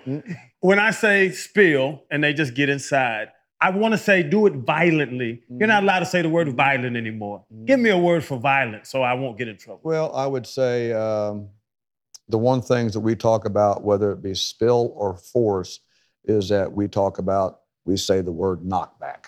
Knockback. So, you know, and that knockback term is it's not knock forward, it's knock back. 30 years in it. I got a ring now, Hey, coach. I got hey, a ring. he's I also and just I've got smarter too. than a lot of people too. Yeah. You're you're not smart enough to even come to that conclusion yourself, but you are aware enough to ask somebody who can, and that is progress. I got a ring. What kind of ring you got? State championship. As the head coach of high school? Defensive leg. Hey, coach, it's uh, it's fitting that you're the defensive coordinator for the DC Defenders, Yes. and uh, you guys got the league leading best record, and I hope you guys are able to defend that this weekend in the championship game. Well, I appreciate you saying that. And you know that it doesn't make any difference what your record is, uh, whether you've played them before or not. It's what's going to happen that day, what's going to happen that play. And the preparation that you have leading into that contest is what's going to happen. And things change, and you got to be able to do things and change on the moment. And I do believe players, you know, see me change and be in the moment with them, as opposed to, you know, and I've said this before, and you were one of the very first ones to get this too. Do you realize, you know, how many coaches are in the league or at any level that are, I don't want to say nerdy, but nerdy and call, call off a script? Yeah. You know what? And I can tell you only two or three coaches in my career that'll put that script down and look at me across on the other side of the field and say, This is different. Mm. I got a call through my gut. He knows what I'm doing. He knows I'm staying on a script. Mm. He knows that I have got hundreds of reports of what your scripts always are by how we evaluate it through analytics now and all that type of stuff. And the instincts part of what is needed during a game, players see that too. And uh, Fred Smoot still loves telling the story when he came in screaming and hollering at halftime about, gotta change what is stupid shit. I remember Yeah. he was screaming and yelling. Yeah. And to this day, he was at this last game and he was yelling that out on the field. that there, and I and I said, I didn't even know he was there. And it sounded like Fred, and he was sitting Yeah. right behind the bench. So the fact that you they see you guys as players and coaches too, you got to be able to change because the fighting changes during the contest. Fighting changes. Appreciate you, coach. Love you, bro. Oh, oh yes, sir. Like a son, always. Yes, sir. always, for sure. Okay, Awesome, and coach. great. Yes, sir. appreciate you guys and I love Yes, what you guys are doing. Appreciate it, coach. Honest. Privilege. How you doing? Doing great. I don't know how I follow up with Gregg, but You know, coach, you you you get to this point. Obviously, in DC, you have this amazing year. You're you're 10 and 1. You're playing a team you've already beaten. They took you guys to overtime, come back from 17 down, but their season has kind of switched. This is a 4 and 6 team. They blow out a team in the Roughnecks that had beaten them twice. How are y'all keeping your team from being too confident coming into this game when you've basically and essentially dominated the whole year besides the loss to Orlando? well, one, Coach Barlow never talks about the other team. We don't even mention their name. It's just another target. Offensively, it's never about anybody else. It's always about us. It's always about details, execution, and we preach it every day. The other thing, one of the reasons I love Coach Barlow so much is if you ever come to our practices, they're all the same. We're loose from day one. Mm. I mean, he's just a loose coach. I mean, he's detail oriented. He's strict on it, and you know, he pays attention to detail. He sees everything. I think it's important to be that way. You know, I mean, you got to be hard on them. I mean, it's easy to be hard on them when you're coming off wins. Yeah. You can tighten down even more, but you still want to keep that looseness. You know, he was just asking me today how I thought practice went. I said, Coach, we we're good. You know, we're good. I mean, we're loose. We're we're keeping it. You know, so I, I think because of that, you know, I've been on teams that coaches, and I had some great coaches I've worked with over the years a lot. But the guys that made it, this is the championship. This is it. We always we we, we didn't play well, you know. But when it when it's just another game, it's the, and it's not just another game, but but it is. You know, it's it's the next game. It's the difference for me from college to pros. These guys, they're pros. You know, they they they know. How, my wife said, "Gosh, you're looser than you ever been going." I said, "You know what? These guys are locked in more than I've ever seen. I mean, they've been locked in for two weeks. They just they know what's at hand. They know what's at hand. You know, but they've talked more smack against one another the last two weeks. You know, I mean, I mean, today they were really going at it. You know, but again, then they go to the locker room and have fun together. You know, I mean, it's just what it is. Competitiveness makes you better. I mean, you can't, you know, you don't get better playing your sister. You get Right. better playing somebody. You know, I get crushed against any one of you guys. You know, but that's who I'd want to play. Right. You know, so Well, coach, his sisters used to beat him up though. So yeah. so let's not you can't you, don't can't wanna bring them up. You know, Daisy got a left hook. Coach, you uh, you spoke about the pivot from college to pros, and uh, you have you and Coach Barlow, you guys have an extensive history going back to his alma mater, Alabama State, and coaching in uh, HBCUs. What's the difference in coaching at a HBCU and coaching these same type players here in the XFL? I think the coaching aspect, honestly, I think I have a major advantage. So does Coach Barlow. Uh, people look at it as, oh, he hasn't been here. He hasn't done this. He hadn't. It's football. A winner's a winner. And God's blessed me my whole life with winning, you know, with getting it done. Uh, so it just is, this is just a, another example of how great he is to me. But the difference in black college that I am so grateful for, you know, here, uh, there's a million examples, but church, we go to church when we in summer camp. You go to four or five different churches every year with your summer camp.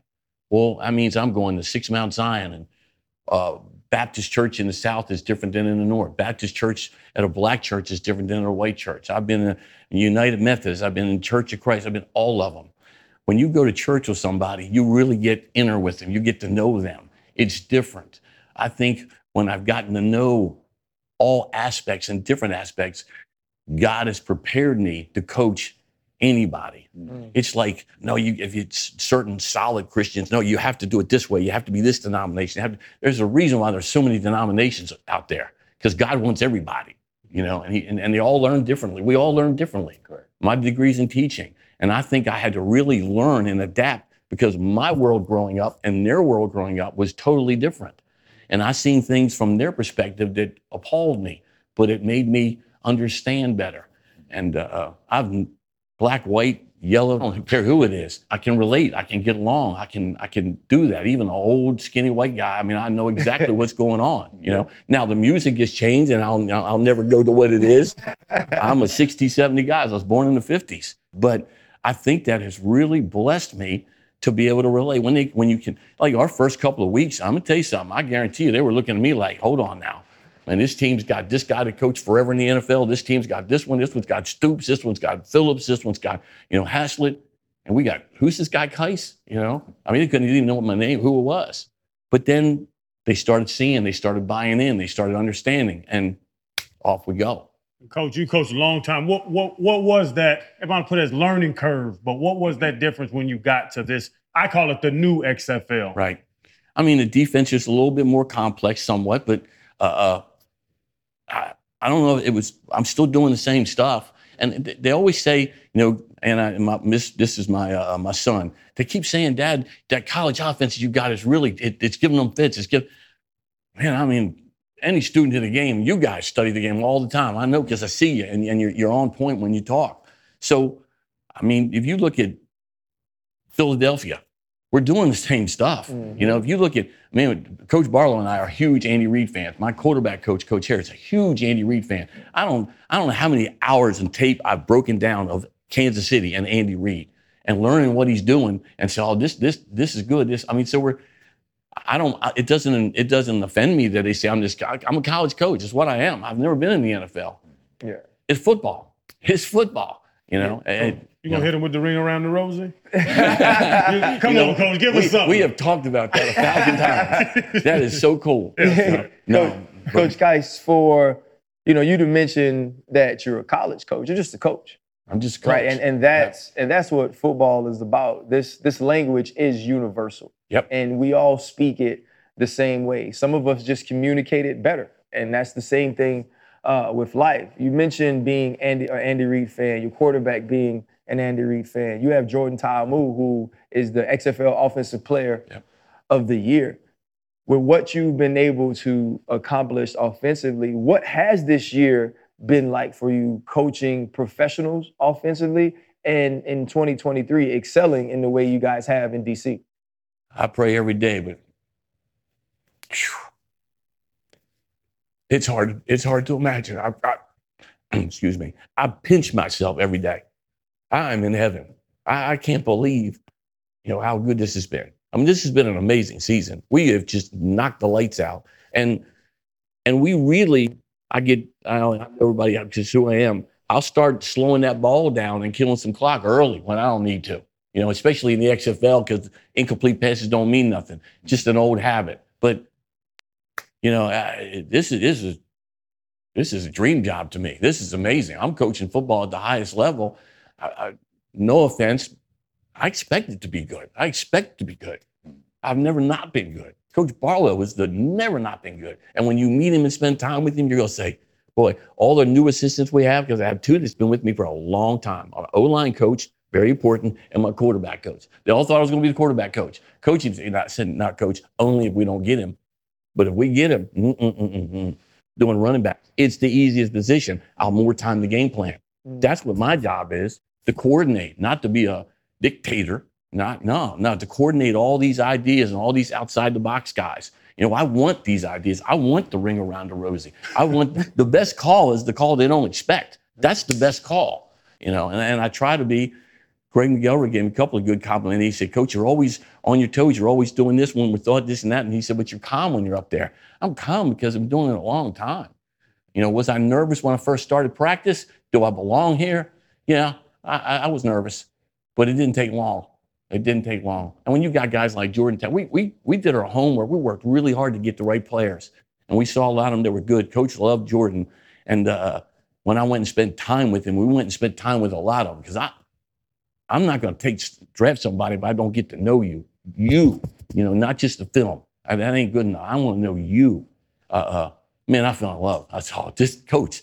This is the guy. You know, and I said the same thing like two weeks before with D'Eriq King. Yeah. I said, we get one of them, this offense is a perfect fit. So we get both of them. Both. Leave me alone. we're, we're a roll. Coach, Coach Barlow is a former teammate of mine in Jacksonville. Okay. And he's cool as a fan. And uh, as we were getting ready to do this in preparation, got to Google and look, you know, look up your stats and your history. And I saw your pronunciation, your last name, Fred Kaiss. And it says Kaiss pronounced like ice. How do you stay cool under pressure to make sure your offense is going to go out there and dominate week in, week out? I believe in what we do. It's like studying for a test. You know, when you when you study so much, you go into that test confident. You know, I mean, we put the hours and we put the time in. If you walked in that X over there now, I got whiteboards everywhere that I put up. You know, and, and you're not going to see. There's no inch of room. I mean, it's it's all quarterbacks come in. You know, assistant coach come, other ones come in. They're taking pictures so they can get it and study. But uh, I I think when you believe in what you do, and when after a while, when you've been successful a lot, you just expect it. You know, it doesn't mean I'm doing like when people say, you know, I, I, when when they have bad season, I'm the same coach now that I was five years ago. I'm not the same coach I was five years ago. I don't believe in that. I believe I'm a better coach today than I was the first game we played, and I'm gonna be a better coach next next year. I will.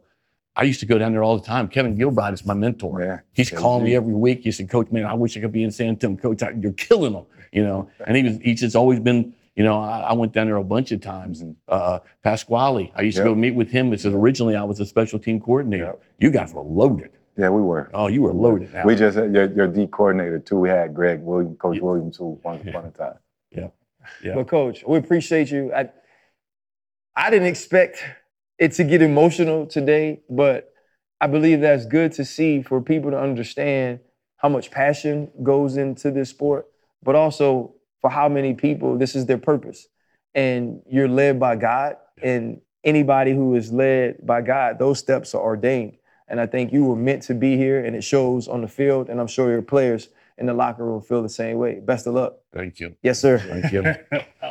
Shoot, coach had me fired up. Oh, yeah. Hey, shoot, shoot. I'm a hug, not a handshake. Nah, coach had me fired up. Apologize, coach. Yeah. You a bad motherfucker. You said. Everything. Coach, what's up? What's happening? That's how you gonna come in here, man? Oh. Yeah! Yeah! What's up, bro? We back in this thing. Yeah, yeah, I'm good. Congratulations, Miss What got you? You got Yeah, cheap Chad. pack. What's that? I mean, you know, whatever it is. Just Tom Coughlin. Because another new I see. on Yeah, I set. know, right? Oh, good. Am I sitting right here? Yes, sir. yeah, Another that's new on set. Say something now. I say it every time. Y'all are some prideful human beings. Prideful.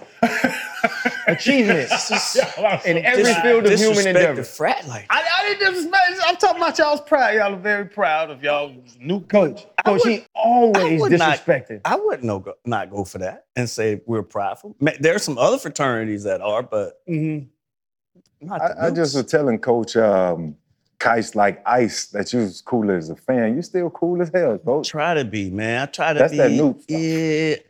Ah, that's probably what it is. Maybe, right? It may be that, man. How y'all been making it in uh Arlington? Chilling? Y'all been here for a few days? Nah, coach, we came in just for you.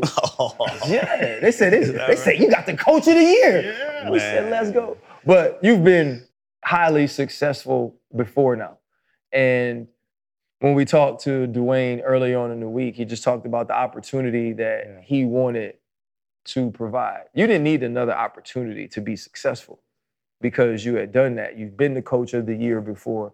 But to come now and be on the professional level and excel the way that you have as the head coach of the DC Defenders, what has this year been like for you making that transition?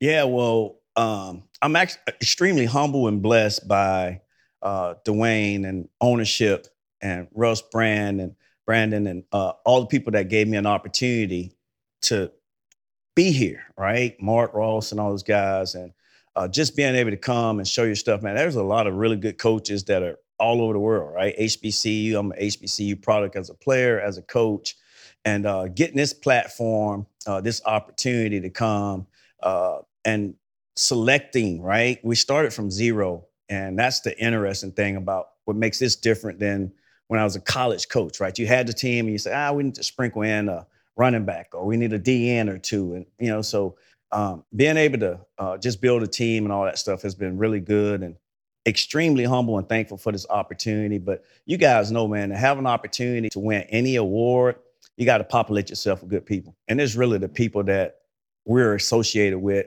uh, with the DC Defenders, our, our director of player personnel, Von Hutchins, Miss Stacy Johnson, uh, director team operations. Um, you guys talked to Kaiss and, and and and Gregg. I mean, two extremely different people, right? How about managing those two? But uh, yeah, extremely humble and blessed to have this opportunity. Coach, you're talking about you. You mentioned starting from zero. Yeah. Uh, it just reminded me of when I used to have the block for you doing punt return Yeah. back in Jacksonville. Uh, how do you um, how do you get the focus of your player? You know, a lot of these guys are coming in looking for an opportunity to potentially try to go fulfill their dream of either making it back to the NFL or just getting a taste of the NFL.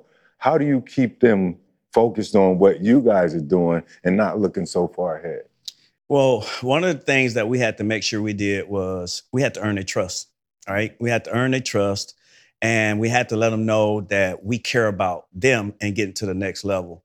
Uh, there was a hockey player, Jagr, number 68. He wore the number 68 um, because Jagr. his, uh, yeah, Pittsburgh. yeah, because his, his granddad died and uh, revolution, and they asked him why he do what he do, right? And he said, "I wear the number sixty-eight because of my granddad."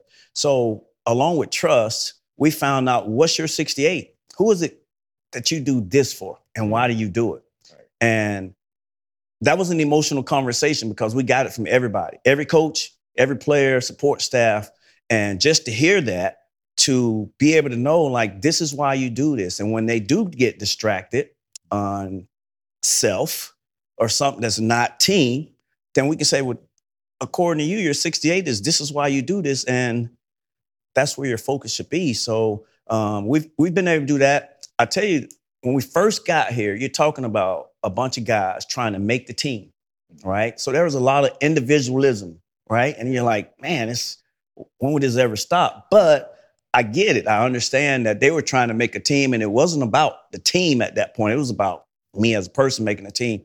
And you know, once we you know trim the fat a little bit, pick some guys, and they were like, "Hey, you're gonna be on this team." That's when you can start to see them starting to care about each other, practicing with practice etiquette, taking care of each other, and all that stuff. And uh, that's really what went. But I think it started with trust, earning their trust, and then earning and learning like who they care about the most and why they do what they do. You you you mentioned what's your 68.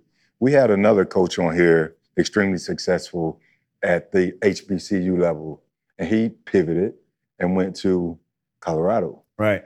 And uh, you, extremely successful. What you beating around the bush for? Can, can, can I form my question? I'm trying. I'm learning from this guy. Right, right, right. Yeah, you know what I'm saying? Prime. Everybody knows it's Prime. We all know it's Prime. Uh, Coach Prime, she got the hoodie on. Um, Coach and- Prime, we love him. right. Coach we Prime. love him to death. And extremely as extremely successful as you've been on this level, what's the end goal for you? Because we we tend to say players are looking to get to the next level, but I'm sure a lot of coaches aspire to go and coach in the NFL. What what's what's the end goal for you? What's your pivot? Yeah, I mean, I think uh, having the opportunity to go and uh, hear me when I say this, be a head coach in the NFL, right? I'll, I'll be a coach, position coach, but you know, I've been blessed with the ability to connect and lead uh, men and uh, surround myself with the right people to be successful at that. So yeah, I'd love to be a head coach in the NFL. I think this experience has really, um, you know, added to the other stuff that we've done on the college level and all that stuff. Uh, that kind of shows that you know you can manage pros, right? You can form a staff and you can do all those things that it takes um, to be a head coach. So uh, that would be that would be the ideal situation for me. And it's similar to us like players, right? I, I played at HBCU and I was like, man, it, it didn't matter, right? I want to see how I measure up against the guys at Florida. I want to see how I measure up against these guys at Georgia. And now you get to the NFL, you get a chance to see how you measure up. And it's the same way for this experience that you're coaching against other pro guys, guys that have done it for a long time in this league. So, uh, uh, but yeah, uh, that that would be the ideal goal. And you the big dog. How do you approach being the big dog? You're 10 and 1, you coach of the year, you got players winning awards. Like, are you embracing that? Like, we the big dog, let's go out here whoop some ass? Or do you kind of try to temper and say, hey, this is a team too. They're here with us as well. Yeah. So so um, as as you may know or may not know, um, we open just about every one of our meetings with Tim McGraw, humble and kind.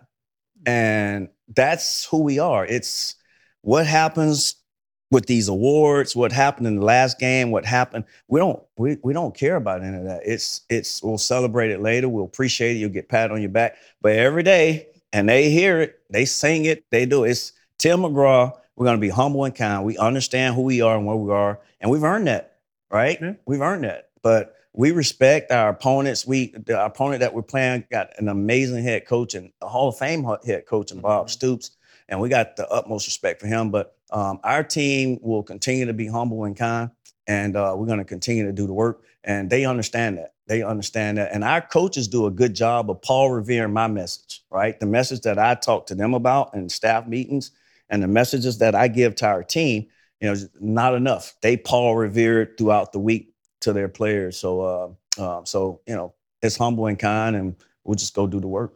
Well, I played for G Dub. Kind God was bless never you.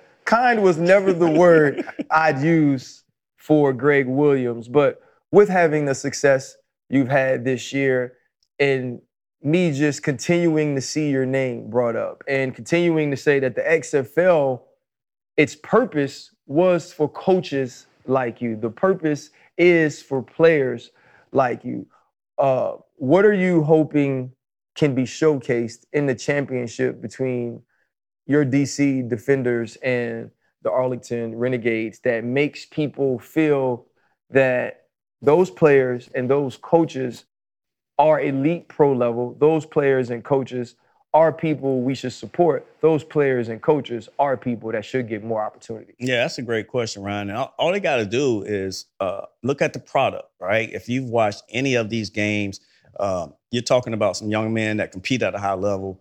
Uh, many of them have already had a taste of the NFL, but you know might not have stuck, right? And then there are some that played for a long time. DJ Swearinger, I mean, he's played in the league a long time, which we're happy to have him. But um, but you have some coaches, some ma- amazing coaches. Coach Bob Stoops, man, I don't care if it's Pee Wee, I don't care if it's the NFL. The guy can flat out coach, Mhm. right? And the guys that he have on his staff have been um, coaches in the NFL, and they've shown that. Our staff is a little bit different, right? And that was purposely done. We wanted a mix of HBCU guys, young guys, older guys, NFL experience. Um, but if the fans turn it on and they see uh, a Jordan Ta'amu, a guy that's completing the, the ball at an extremely high percentage, was a great player. Abram Smith, all right, uh, Devin Bellamy. I mean, we have guys um, that deserve an opportunity um, to play on the next level. They've earned that, and they've displayed that with their play throughout the season. So we're pulling for them, and uh, we're grateful for all the fans that have watched us this far. Now, if y'all ever came to a game in DC, man, we got this thing called a beer snake, and our fans they go wild, man. So Super it's a good time. Yeah. yeah. yeah. Coach, you uh, really quick. You um, through our DMs, you mentioned Lu- when you lost to the Orlando Guardians, they acted like they won the Super Bowl. Yeah. And you're about to face a team that's five and six. You're ten and one, Yeah. and this is your version of the Super Bowl. What What's the lesson in losing to the the Guardians that you you give your team going forward as you prepare for this championship game? Well, just yesterday we talked about um, the team that we were when we played them. We're not that team, and guess what? They're not either. Mhm. All right. Um, when we played Seattle, everybody was talking about how it's so hard to beat a team three times in a season. Well, we know something about that. The Titans Coach beat us. remi- Coach reminded us. He reminded us. So, so it's like, yeah, I know all about that, but um, it's it's keep the main thing the main thing. Stay focused on the task at hand. Respect these guys. Be humble and kind. Let's approach the game the way that we know how to approach it. Buy into the details of the game plan, and then just go out and be you. Right? That's why they all was brought here. It wasn't for right the easy game. It was for these championship opportunities. Go out, perform at a high level, and uh, I believe they're going to do that. Well, I'm gonna say this, Coach. Your um, your coaching staff, your philosophies, uh, they're definitely very oxymoronic. You got Coach Kaiss and Gregg Williams, Yeah. two humans that couldn't be more different if you tried to put them Right. on the same staff. Uh, Coach Kaiss was talking about going to Mount Pilgrim of the First Baptist of the Southern Yeah. Methodist on top of the hill, Yeah. and now you're talking about being humble and kind from Tim McGraw. Right on. So at the least, I can say there's a lot of diversity going on in the locker room in DC, but it's also been a lot of winning and a lot of success. Uh, thank you for taking your time, and it's been awesome to see you truly get the flowers you deserve as not only that. being a, a great football coach, but a leader of men, and that's what head coaches are. I appreciate it, man. Thank y'all for having us on. It's been fun. We are fans of you guys, and uh, you guys do a great job. You guys are necessary. You know, I love necessary people, right? And necessary things. And you guys, you guys, and the conversations that y'all have with y'all guests is, is extremely necessary. So Right. thank y'all. Appreciate you, because I'm gonna show him that video up top. Well, Love you, bro. love you, bro. Appreciate you, man. You know you weren't blocking on no returns. Oh, I got it. I sent it to him about a year. Yeah, oh, a- a you know years you ago. weren't. You, He got in trouble. Appreciate y'all. man. block. You gotta take a picture. I was Coach. right All on right, let's do it. You know what? I knew he was somebody when he walked through the set.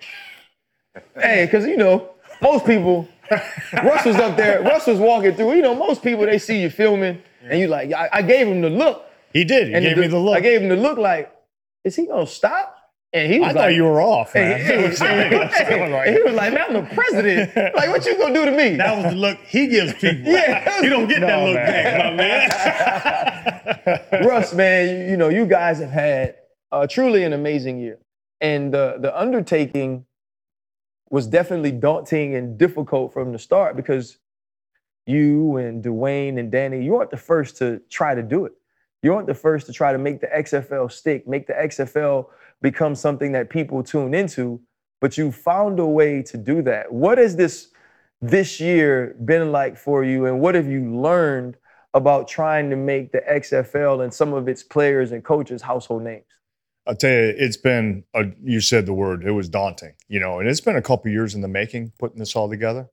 Um, let me first say, too, honored to be on here with you guys, man. Like, Thank you. honor. I've been, the, I was in the NFL a long time, and I, I'm getting so old. I, I think I was working when you guys all came out. So, uh, yeah, we, we got a little bit of history. Russ, not Yeah, You Fred. and I. yeah. We got some history. Russ, you were not you were not working when Fred came out. No, No, no, Fred no. said you babysat Russ when he was a kid. Listen, listen, man. All right, first of all, is that is that the Marlins Yes, World yeah, Championship? yeah, yeah. Congratulations. I usually have on my Marlin hat, but today was a pivot day, so I get had to rock the pivot hat. But yeah, the uh the the Bills, and I get it a lot from from the fans. They said that you guys should have drafted me with that ninth pick in '98 when Damn you right. started with the Bills. that's when I started. Yeah, 1997. Yeah, Right, right. absolutely.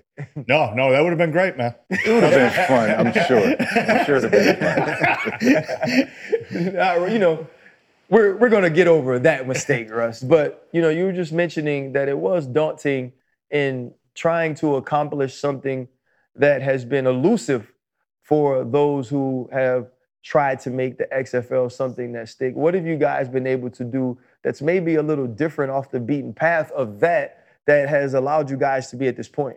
Well, you know, I think we hired great people, and not only on the football side, but on the business side. You know, one of the first things when I came on board, I, Gerry Cardinale, who, who's the managing partner of Redbird, who's a big part of this, obviously. I knew Gerry from my Bills days when Ralph Wilson passed away. Um, Gerry and I were talking about the sale of the franchise back then, so I've known Gerry for years. And everything he touches turns to gold. Everything that he, he everything he is about is first class. So then I met Dani and DJ and the vision of what they wanted to do and how they wanted to put together. They've really allowed us to bring in some incredible people. And it started with the coaches. You know, obviously you just had Barlow in here and, and Coach Barlow's done an amazing job. And you know, the Bob Stoops of the world and, and the Wade Phillips and, and on and on. They were able to attract not only at the head head coaching side, but the coordinator side and watching the development of our players all year. That's what I think I'm most proud of, to be honest with you guys is to see the product that we've been able to put on the field, along with rules innovations, all the different things that we've been able to achieve. But the play has been outstanding. And it just all came together. You know, I, I was talking to a former uh, NFL exec who's pretty salty, you know, on, on the day to day basis. And he said to me the other day, he goes, I, I never expected the product to be at the level that it was. And uh, and then you see all these guys come together in the championship game. Um, there's a lot. I call it eight spinning plates a day. You know, no one cares about logistics. We've all been on charters and team planes and hotels and all the different things. We had eight teams every single day at once moving around this community. And Arlington did an amazing job as our hub city. But we want everything to be first class, give the players the best opportunity to succeed. But we also wanted to see people. We, we've got referees going back to the NFL or going to the NFL. I think we have three Nice. that are graduating. We've had 80 plus players that are getting NFL tryouts. That's why we built the calendar the way we did.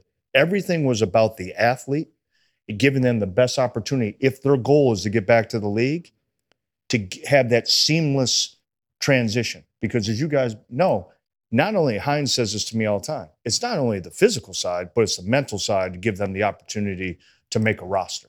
So that's why we built the the calendar the way we did. We uh, we recently had uh, Dwayne on our show, Pivot, and um, he spoke about the relationships, going to speak with Roger Goodell in the NFL, you know, and, and and letting them understand that it's not about competition, right? Right. And uh, speaking about those relationships, you talked about the structure, you know, having this great calendar. Um, I want to I want to ask you to speak about your partners, your partnerships, like the Under Armour, what DJ has with uh, Project X, you know, his his line with those. Your partners, what's that dynamic and relationship like, and how how uh, uh, does it benefit you guys as league and the players? Well, I'll tell you, you, great point there. I think it was October 1st of 21. We met with Commissioner Goodell, Dani, DJ, myself, Gerry, and we just laid in, in Troy Vincent and uh, Kevin Boothe, and we just sort of laid out the vision of what we want this league to be, and it was an intersection of opportunity for not only the players on the field, but the players, uh, everyone that's associated with the XFL. Um, really proud of that association with the NFL. We work closely with uh, with Troy and the Legends community when we went through coaching searches. We worked closely with Fritz Pollard Association Alliance when we went through that as well. So the NFL partnership and relationship, you know, a lot of us have very deep ties in the NFL. So that was that was Dean Blandino has done an amazing job. But the partners, the, the cornerstone partners that you mentioned, Under Armour, mm-hmm. complete rebrand of everything we did. I think our uniforms are amazing Yeah. and that time and effort that they put into that. One of your employers, Disney. I mean, what ESPN has done and how they've leaned in from from Burke Magnus on the way down with their organization and Jimmy, how they have uh, partnered with us and they've taken so much pride in the command center, the coach to player communication, the enhanced audio. It gives the transparent look to the game and how the communication actually works, which you guys all know, but people love to see that behind the scenes. So all of those relationships have been amazing. You know, Project Rock, um, and, and part of the Under Armour family, all of our partners from Westgate Resorts to Zoa to Teremana, um, and on and on. That's what makes this league grow, and that's what we'll be focused on in the offseason. Continue now that we have the proof of concept, and people said, "Oh, they're they're coming back. This is the real thing." Our social media engagement through the roof. Yeah. Our digital platforms, our ratings have been excellent. So now that we have that proof of, proof of concept, I always used to say in the NFL, the season's routine, the off season's when you make your hay. Mhm. So our off season starts on Monday, Right. and that's what we'll be focused on. And you you brought up years in the making. When we talked to DJ, he was speaking of buying in 2020, and this was the first year of actual play. What decisions were made there? And I want to ask about the hub, the hub thought. Like when I first heard the hub thought, the I- bubble. Yeah, that- like, it was what was that effect? You know, did COVID affect that hub thought? Was that always a thought from the beginning? Like, how did that come about? I'll tell you how it came about. I when I came on board, the first thing I did was I went and I looked at every facility in the previous iteration of XFL 2020. And no fault of anyone's, but they went a traditional model. And it's hard to duplicate LSU, all the places that we, you know, we've been. And you go, how can we give the athlete the best experience? These facilities don't work, in my in, in my humble opinion. So we came up with the hub concept. We went all over the country and looked at where can we give the athlete the best chance to succeed and give them the most like experience when it came to health and safety, nutrition, performance science, everything along those lines that we're all accustomed to. Mm-hmm. And we landed here in Arlington. I, we had a very good relationship with Sean Decker, who's the president of Rev Entertainment and the Rangers.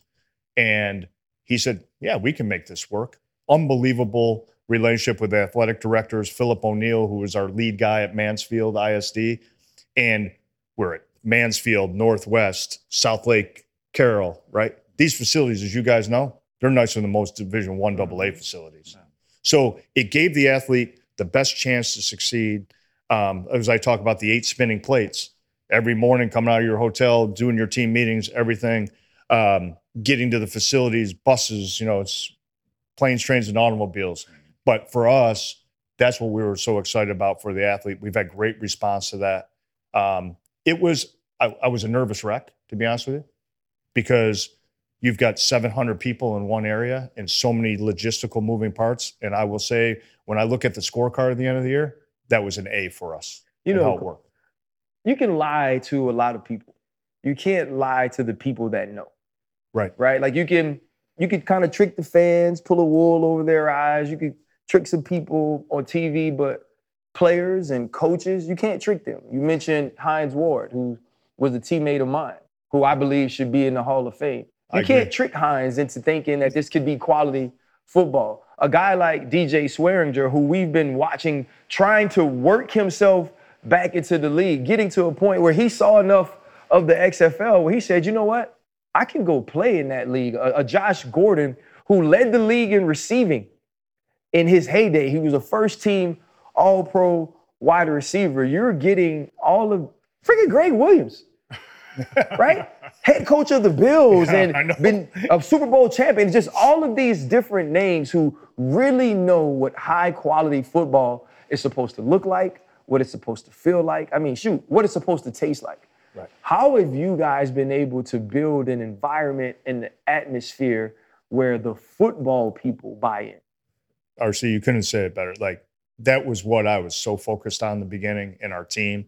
You know, we've got Marc Ross on our football side, who's the AGM with the Giants for many years and the youngest scouting director in NFL history. Doug Whaley, our former GM in Buffalo. Was it Pittsburgh when I got there? Pittsburgh, right. Everyone on our football side has been there, done that. Then it started with the coaches in attracting some. You couldn't bring up a better guy than Hines. You can't fool Hines Yeah. we said we're going to build this culture from the top down when it came to our coaches, our director of player personnel, Vaughn, who was just Yeah. in here with you, everyone. We've got former NFL general managers on the team side, Rick and Randy Mueller, to be exact, on a couple of those guys. I think people saw and they said, listen, these guys aren't fooling around. Like they're going at this the right way. Because you said it. In our industry, you can't fool the guys on the field or a track. Phillip Lindsay comes over. Same thing.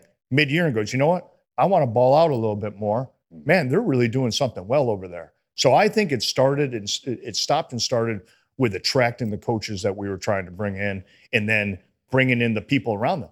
I mean, we've got, you mentioned Gregg. You know, Barlow did an amazing job by bringing Gregg in. He's been there, done that. And it's across the board in this league when you look at some of the coordinators. Wade coordinators. Phillips. Wa- Wade.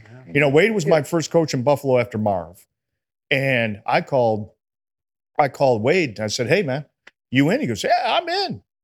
And the thing that has been probably as stunning to me as anything is that the competition between the coaches and the staffs is no different than what we're all used to at the NFL. Mm. And I've been really, really impressed with how the passion these guys have put and energy they put into it. Russ, you talk about proof of concept and how the logistics of the uh, XFL work, and how you were sit- you were on the edge. You know, um, proof of concept. Is there anything that the XFL does? There are some subtle rule changes here that you think we might see in the NFL someday. You know, I I think the fourth and fifteen, you know, the onside alternative is something they, they they've looked at. I know we've talked with Troy often about being a little bit of a beta on some rules as we look for. As you guys know, I sat in twenty plus years of owners meetings. There are a lot of great concepts that the coaches bring up, and some of them hit the cutting room floor, right? Mm-hmm. But you know, we can be a little bit of an incubator in some of this, working with Dean and our coaches and look at some different things. You know, Coach Belichick for years always brought up the opportunity to challenge one call on the field, and it's always gained momentum. But we instituted a, the golden challenge there, and I think that's a, I think at, at some point you'll see that in the NFL as well.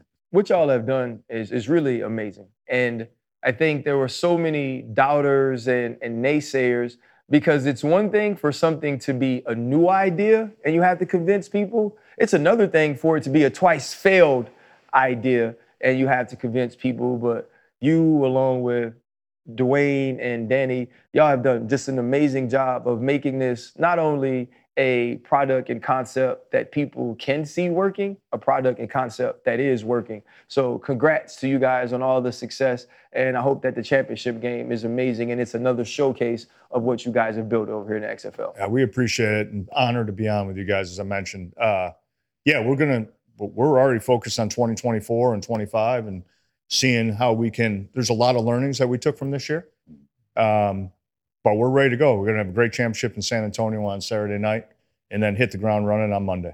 Man, sounds good. Appreciate That you. was awesome, man. Yeah. Good, brother. Bro, do you know how mad you'd be if somebody got a fourth and 15 on to get the ball though? Oh my Would goodness. be. Appreciate you, man. Awesome to meet you, baby. Yes, sir. Boss, man. That's good. Ready? Jordan, what's up, man? Pleasure, man. Yes, sir. Say, say, right there, man.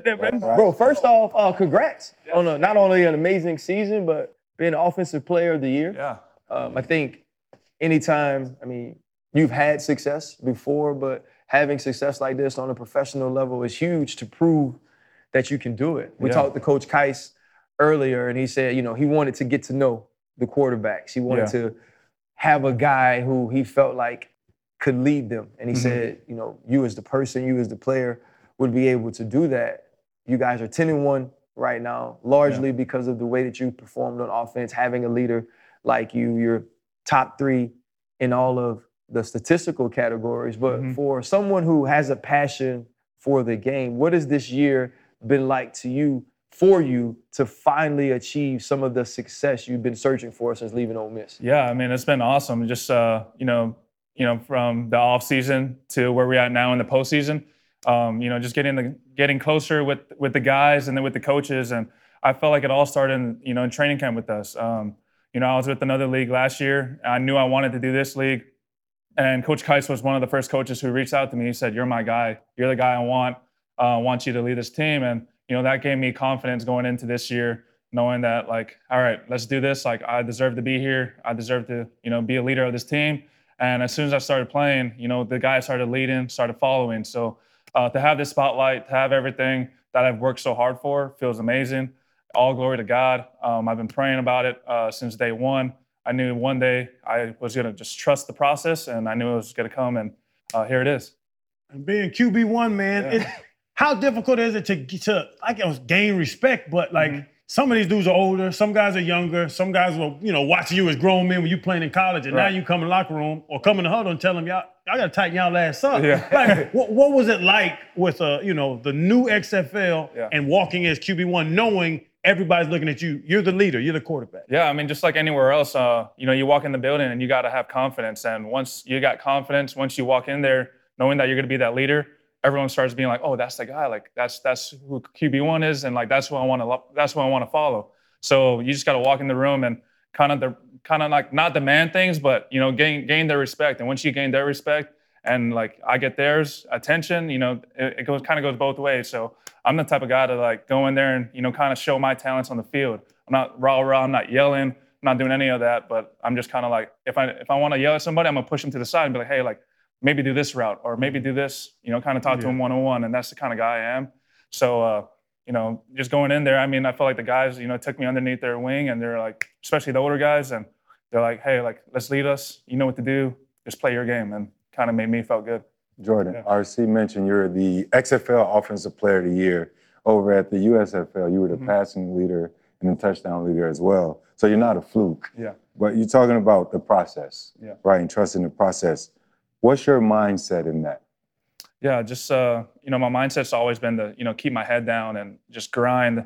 You know, I've always you know been overlooked. You know, my whole life, uh, just like my story, my journey, everywhere. Just coming from a small island um, in Hawaii and um, just kind of get overlooked by the, all these other you know quarterbacks or players. So just kind of putting my head down, grinding, and you know trusting God, trusting the process. You know, all my supporters out there that you know they know I can play ball. They know I can.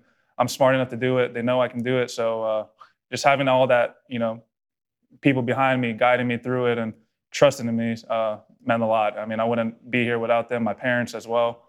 Um, yeah, they installed it in me since day one. A lot of my uh, former teammates uh, from Samoa in uh, Hawaii, and uh, the the way they work, their attitude and passion, you know, towards the game of football is is like none that you'll see from you know guys from other places. I mean, you guys really you you you, put your head down. You just come to work. Right. You just play hard as you can. And uh, you know, Dwayne Johnson, Mhm. he has a certain passion for football. You know, obviously he didn't make it uh, to where he would have loved to, but um, uh, do you draw any inspiration from from Dwayne, Yeah. being the owner of the uh, XFL? Yeah, I mean, when I first heard that he was going to be like the co-owner of this league, that got me excited. Um, you know, because I've always looked up to him, always, you know, wanted to follow his dreams or kind of follow my own dream the way he followed his dream, and I wanted to, you know, be that another Polynesian that other kids look up to growing up, and that's just so good about our culture is that we kind of look at each other like family. Like he's like an uncle to me, just because you know I don't talk to him a lot, but that's just like how the Polynesian culture is that, you know, everywhere we go, we have family all over the place and we're going to support each other.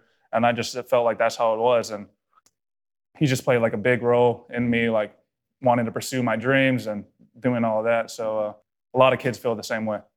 you know, you guys are 10 and 1. And it's been a lot of rainbows and butterflies and sunshine and a lot of good things are going on. You're also the only team to lose to Orlando. yeah. Right? And so as, as being a leader and now seeing your team and yourself in the championship, Yeah.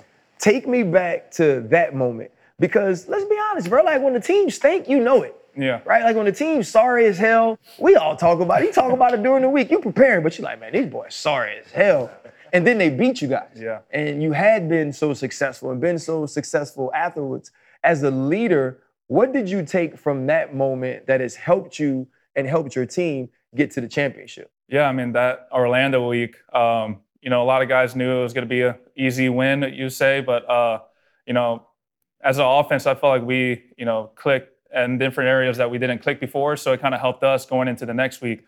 Um, you know, we could have finished the game off. Uh, you know, miss overthrew one of our one of our great receivers, Lucky Jackson, on like the last two minutes. So um, definitely we learned a lot from that, and I'm glad we lost then. They're like, I'm, I'm glad we lost now instead of you know in the postseason. So like, let's just get this lo- loss under underneath our you know in the, in the back, uh, just wash away whatever, and uh, let's go next week. Learn from this mistakes or details, and that's what's great about our team. Like each week, I felt like we got better. Each week, I felt like we learned from our past mistakes, and uh, just not us, uh, even the coaches as well. So I just felt like as a team, as a unit, we're just gonna keep getting better each week. Bro, you killing with the women? Always, man. Uh, I just. I just. Yeah, yeah, I'll let you talk for a second. I love the football questions. But yeah, Yeah. yeah, in the XFL, you uh, they, they know you? Uh, some some spots, I would say. I mean, Yeah. I just gotta say my name out there a little bit. Yeah. And, Yeah. and he in DC. DC, Yeah. and single. So uh, And he, he made sure, look, he made sure, like, Look at the Jordan, cameras, hey, too. Jordan Ta'amu, I'm single. and just so you know, you know what I mean? I, I think this would be, you know, and, and we, you know, you're going to be our last guest. So I think you're supposed to finish uh, with the best of the best. For you, and I mean, as honestly as I can put it, there is there is no player in the XFL or probably in football period that hasn't dealt with disappointment yeah, right? There, there had to be something that's that didn't allow you to reach the ultimate goal up until this point of being an NFL quarterback. When you have the level of success you have this year, Fred also mentioned the level of success you had in the US, USFL. We talked to Russ Brandon, and he wants you guys to take that next step. They're Yeah. pushing for you to get that opportunity. How much of being able to continue your career on that level motivates you or has motivated you to play as well as you did this year? yeah. I mean, um, you know, the goal for for me since I was little was just to you know make it to the NFL and just get an opportunity or a shot. And um, I felt like you know coming out of college, out of Ole Miss, I just didn't know where to go. I had like some workouts here and there, and then the XFL popped up out of nowhere, and I was like, I'm gonna take a shot. I'm gonna take a chance. I don't know what it is. I'm just going into going into it blindly, and you know, it kind of worked out for me then. And uh, going back into it now, uh, I feel like everything has, you know, God has a plan for everything, and I felt like this was a plan uh, that has already been written. and you know, just having you know being overlooked, like I said before, and just going into it. I mean, all I can do is just kind of play my game, and whatever teams, whatever coaches call me after this happens, and I'm just gonna do that. And I asked uh, Luis Perez Yeah. as well. That was starting quarterback in the championship Yeah. game. Like to Ryan's point, y'all all want to make it. Right. You know, the next level, and that's what the XFL is not hiding. That we're working, we're- working hand in hand with the NFL. Yeah, like yeah. we're encouraging these guys to go make it. What do you need to do to make that next step? Like that's the best players self-evaluate. I know guys, the Hall of Famers, that they'll get ten picks, one one, one pick. Yeah. They'll watch any ball that was caught on them. You self-evaluate. What do you need to do to make that next step? Yeah, I mean, I've said to myself after the USFL last season, you know, I had a lot of touchdowns. I did lead the league, but I did have a lot of interceptions. And going into this league, you know, I made a goal for myself. I'm, I said, I want to, you know, be the number one quarterback in this league. I do want to lead in touchdowns again, if, and I do want to, you know, lower the interception rate. And I um, kind of, so in the beginning of the season, I only had one, you know, throughout the whole time. And this, I finished the year with three. Um, those threes were just like, you know, bad decision making. But um, I made that a goal for me to, you know, kind of fix from last season. And, you know, I just want to keep getting better each year. I'm only 25 and I feel like I am young. I do have a lot of, you know, playing time left in me. So um, definitely want to keep learning from my mistakes and just kind of keep getting better. I feel like, you know, that interception touchdown ratio was what I was lacking. And I wanted to fix that. Well, man, congrats on all sir. of your success. I mean, it's one big game left to play, and I mean, Ricky Bobby said it best, man. If you ain't first, you, last. Yeah, you last, You know what I mean? So I ain't you trying to be know, last. Yeah, right. You gotta go out and finish, man. Appreciate your Yes, time. sir. bro. Thank you guys so much. Yes, sir. Appreciate you. And Yes, sir. Congrats on the award, man. I knew you was gonna say something stupid. I knew it. You 10 pounds from a damn linebacker, man. Yo, man, I gotta take a picture right quick. Yeah, if you don't mind, Jake. Yep. All right. I get it. I need to understand about the Oh, tall yeah, people. he's too big for you.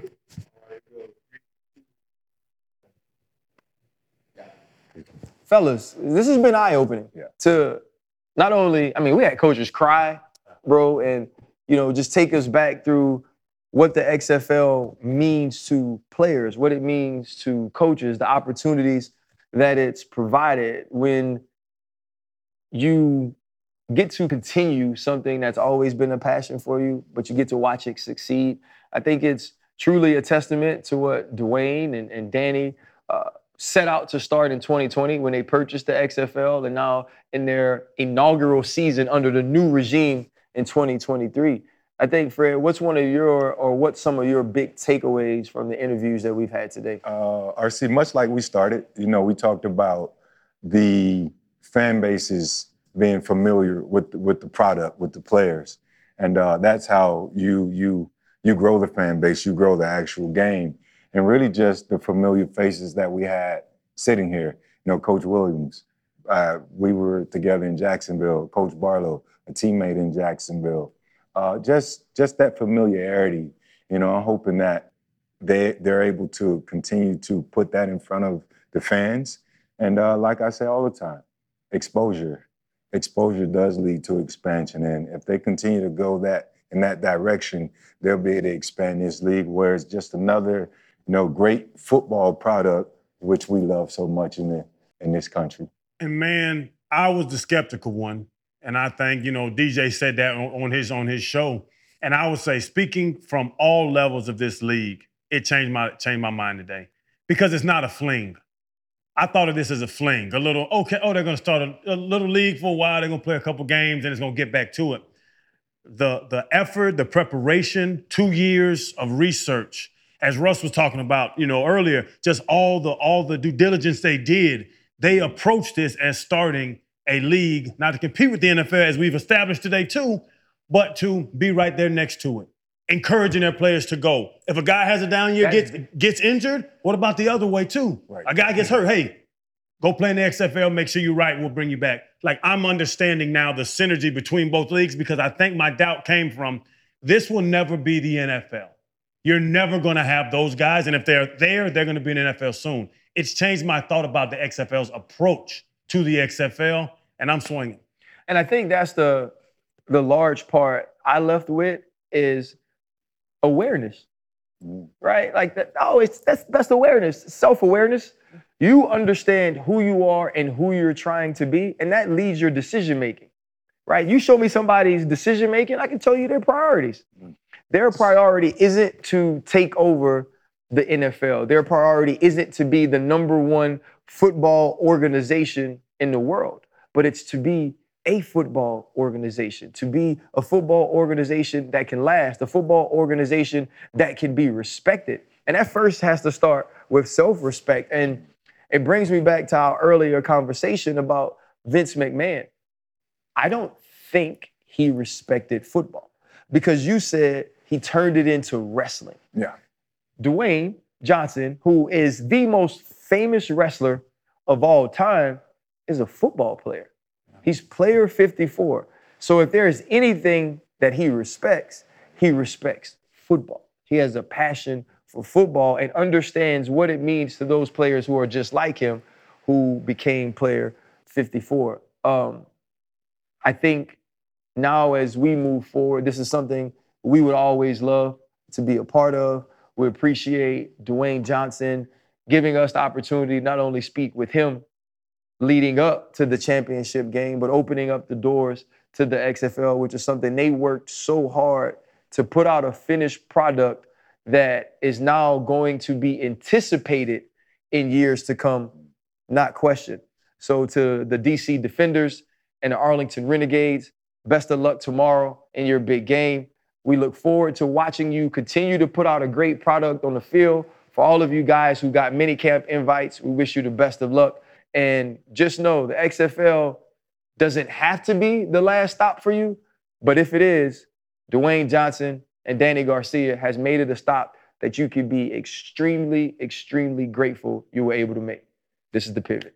Hold up, limitless. Take a stomach cap, pinning it. I the here to witness it. Got my people feeling militant. Way I'm feeling, get me up. Uh, on the mission, get me up. Uh, knowing me, I got the key. Uh, only vision I can trust. Uh, trust. Uh, limitless. Take a stomach cap, pinning it.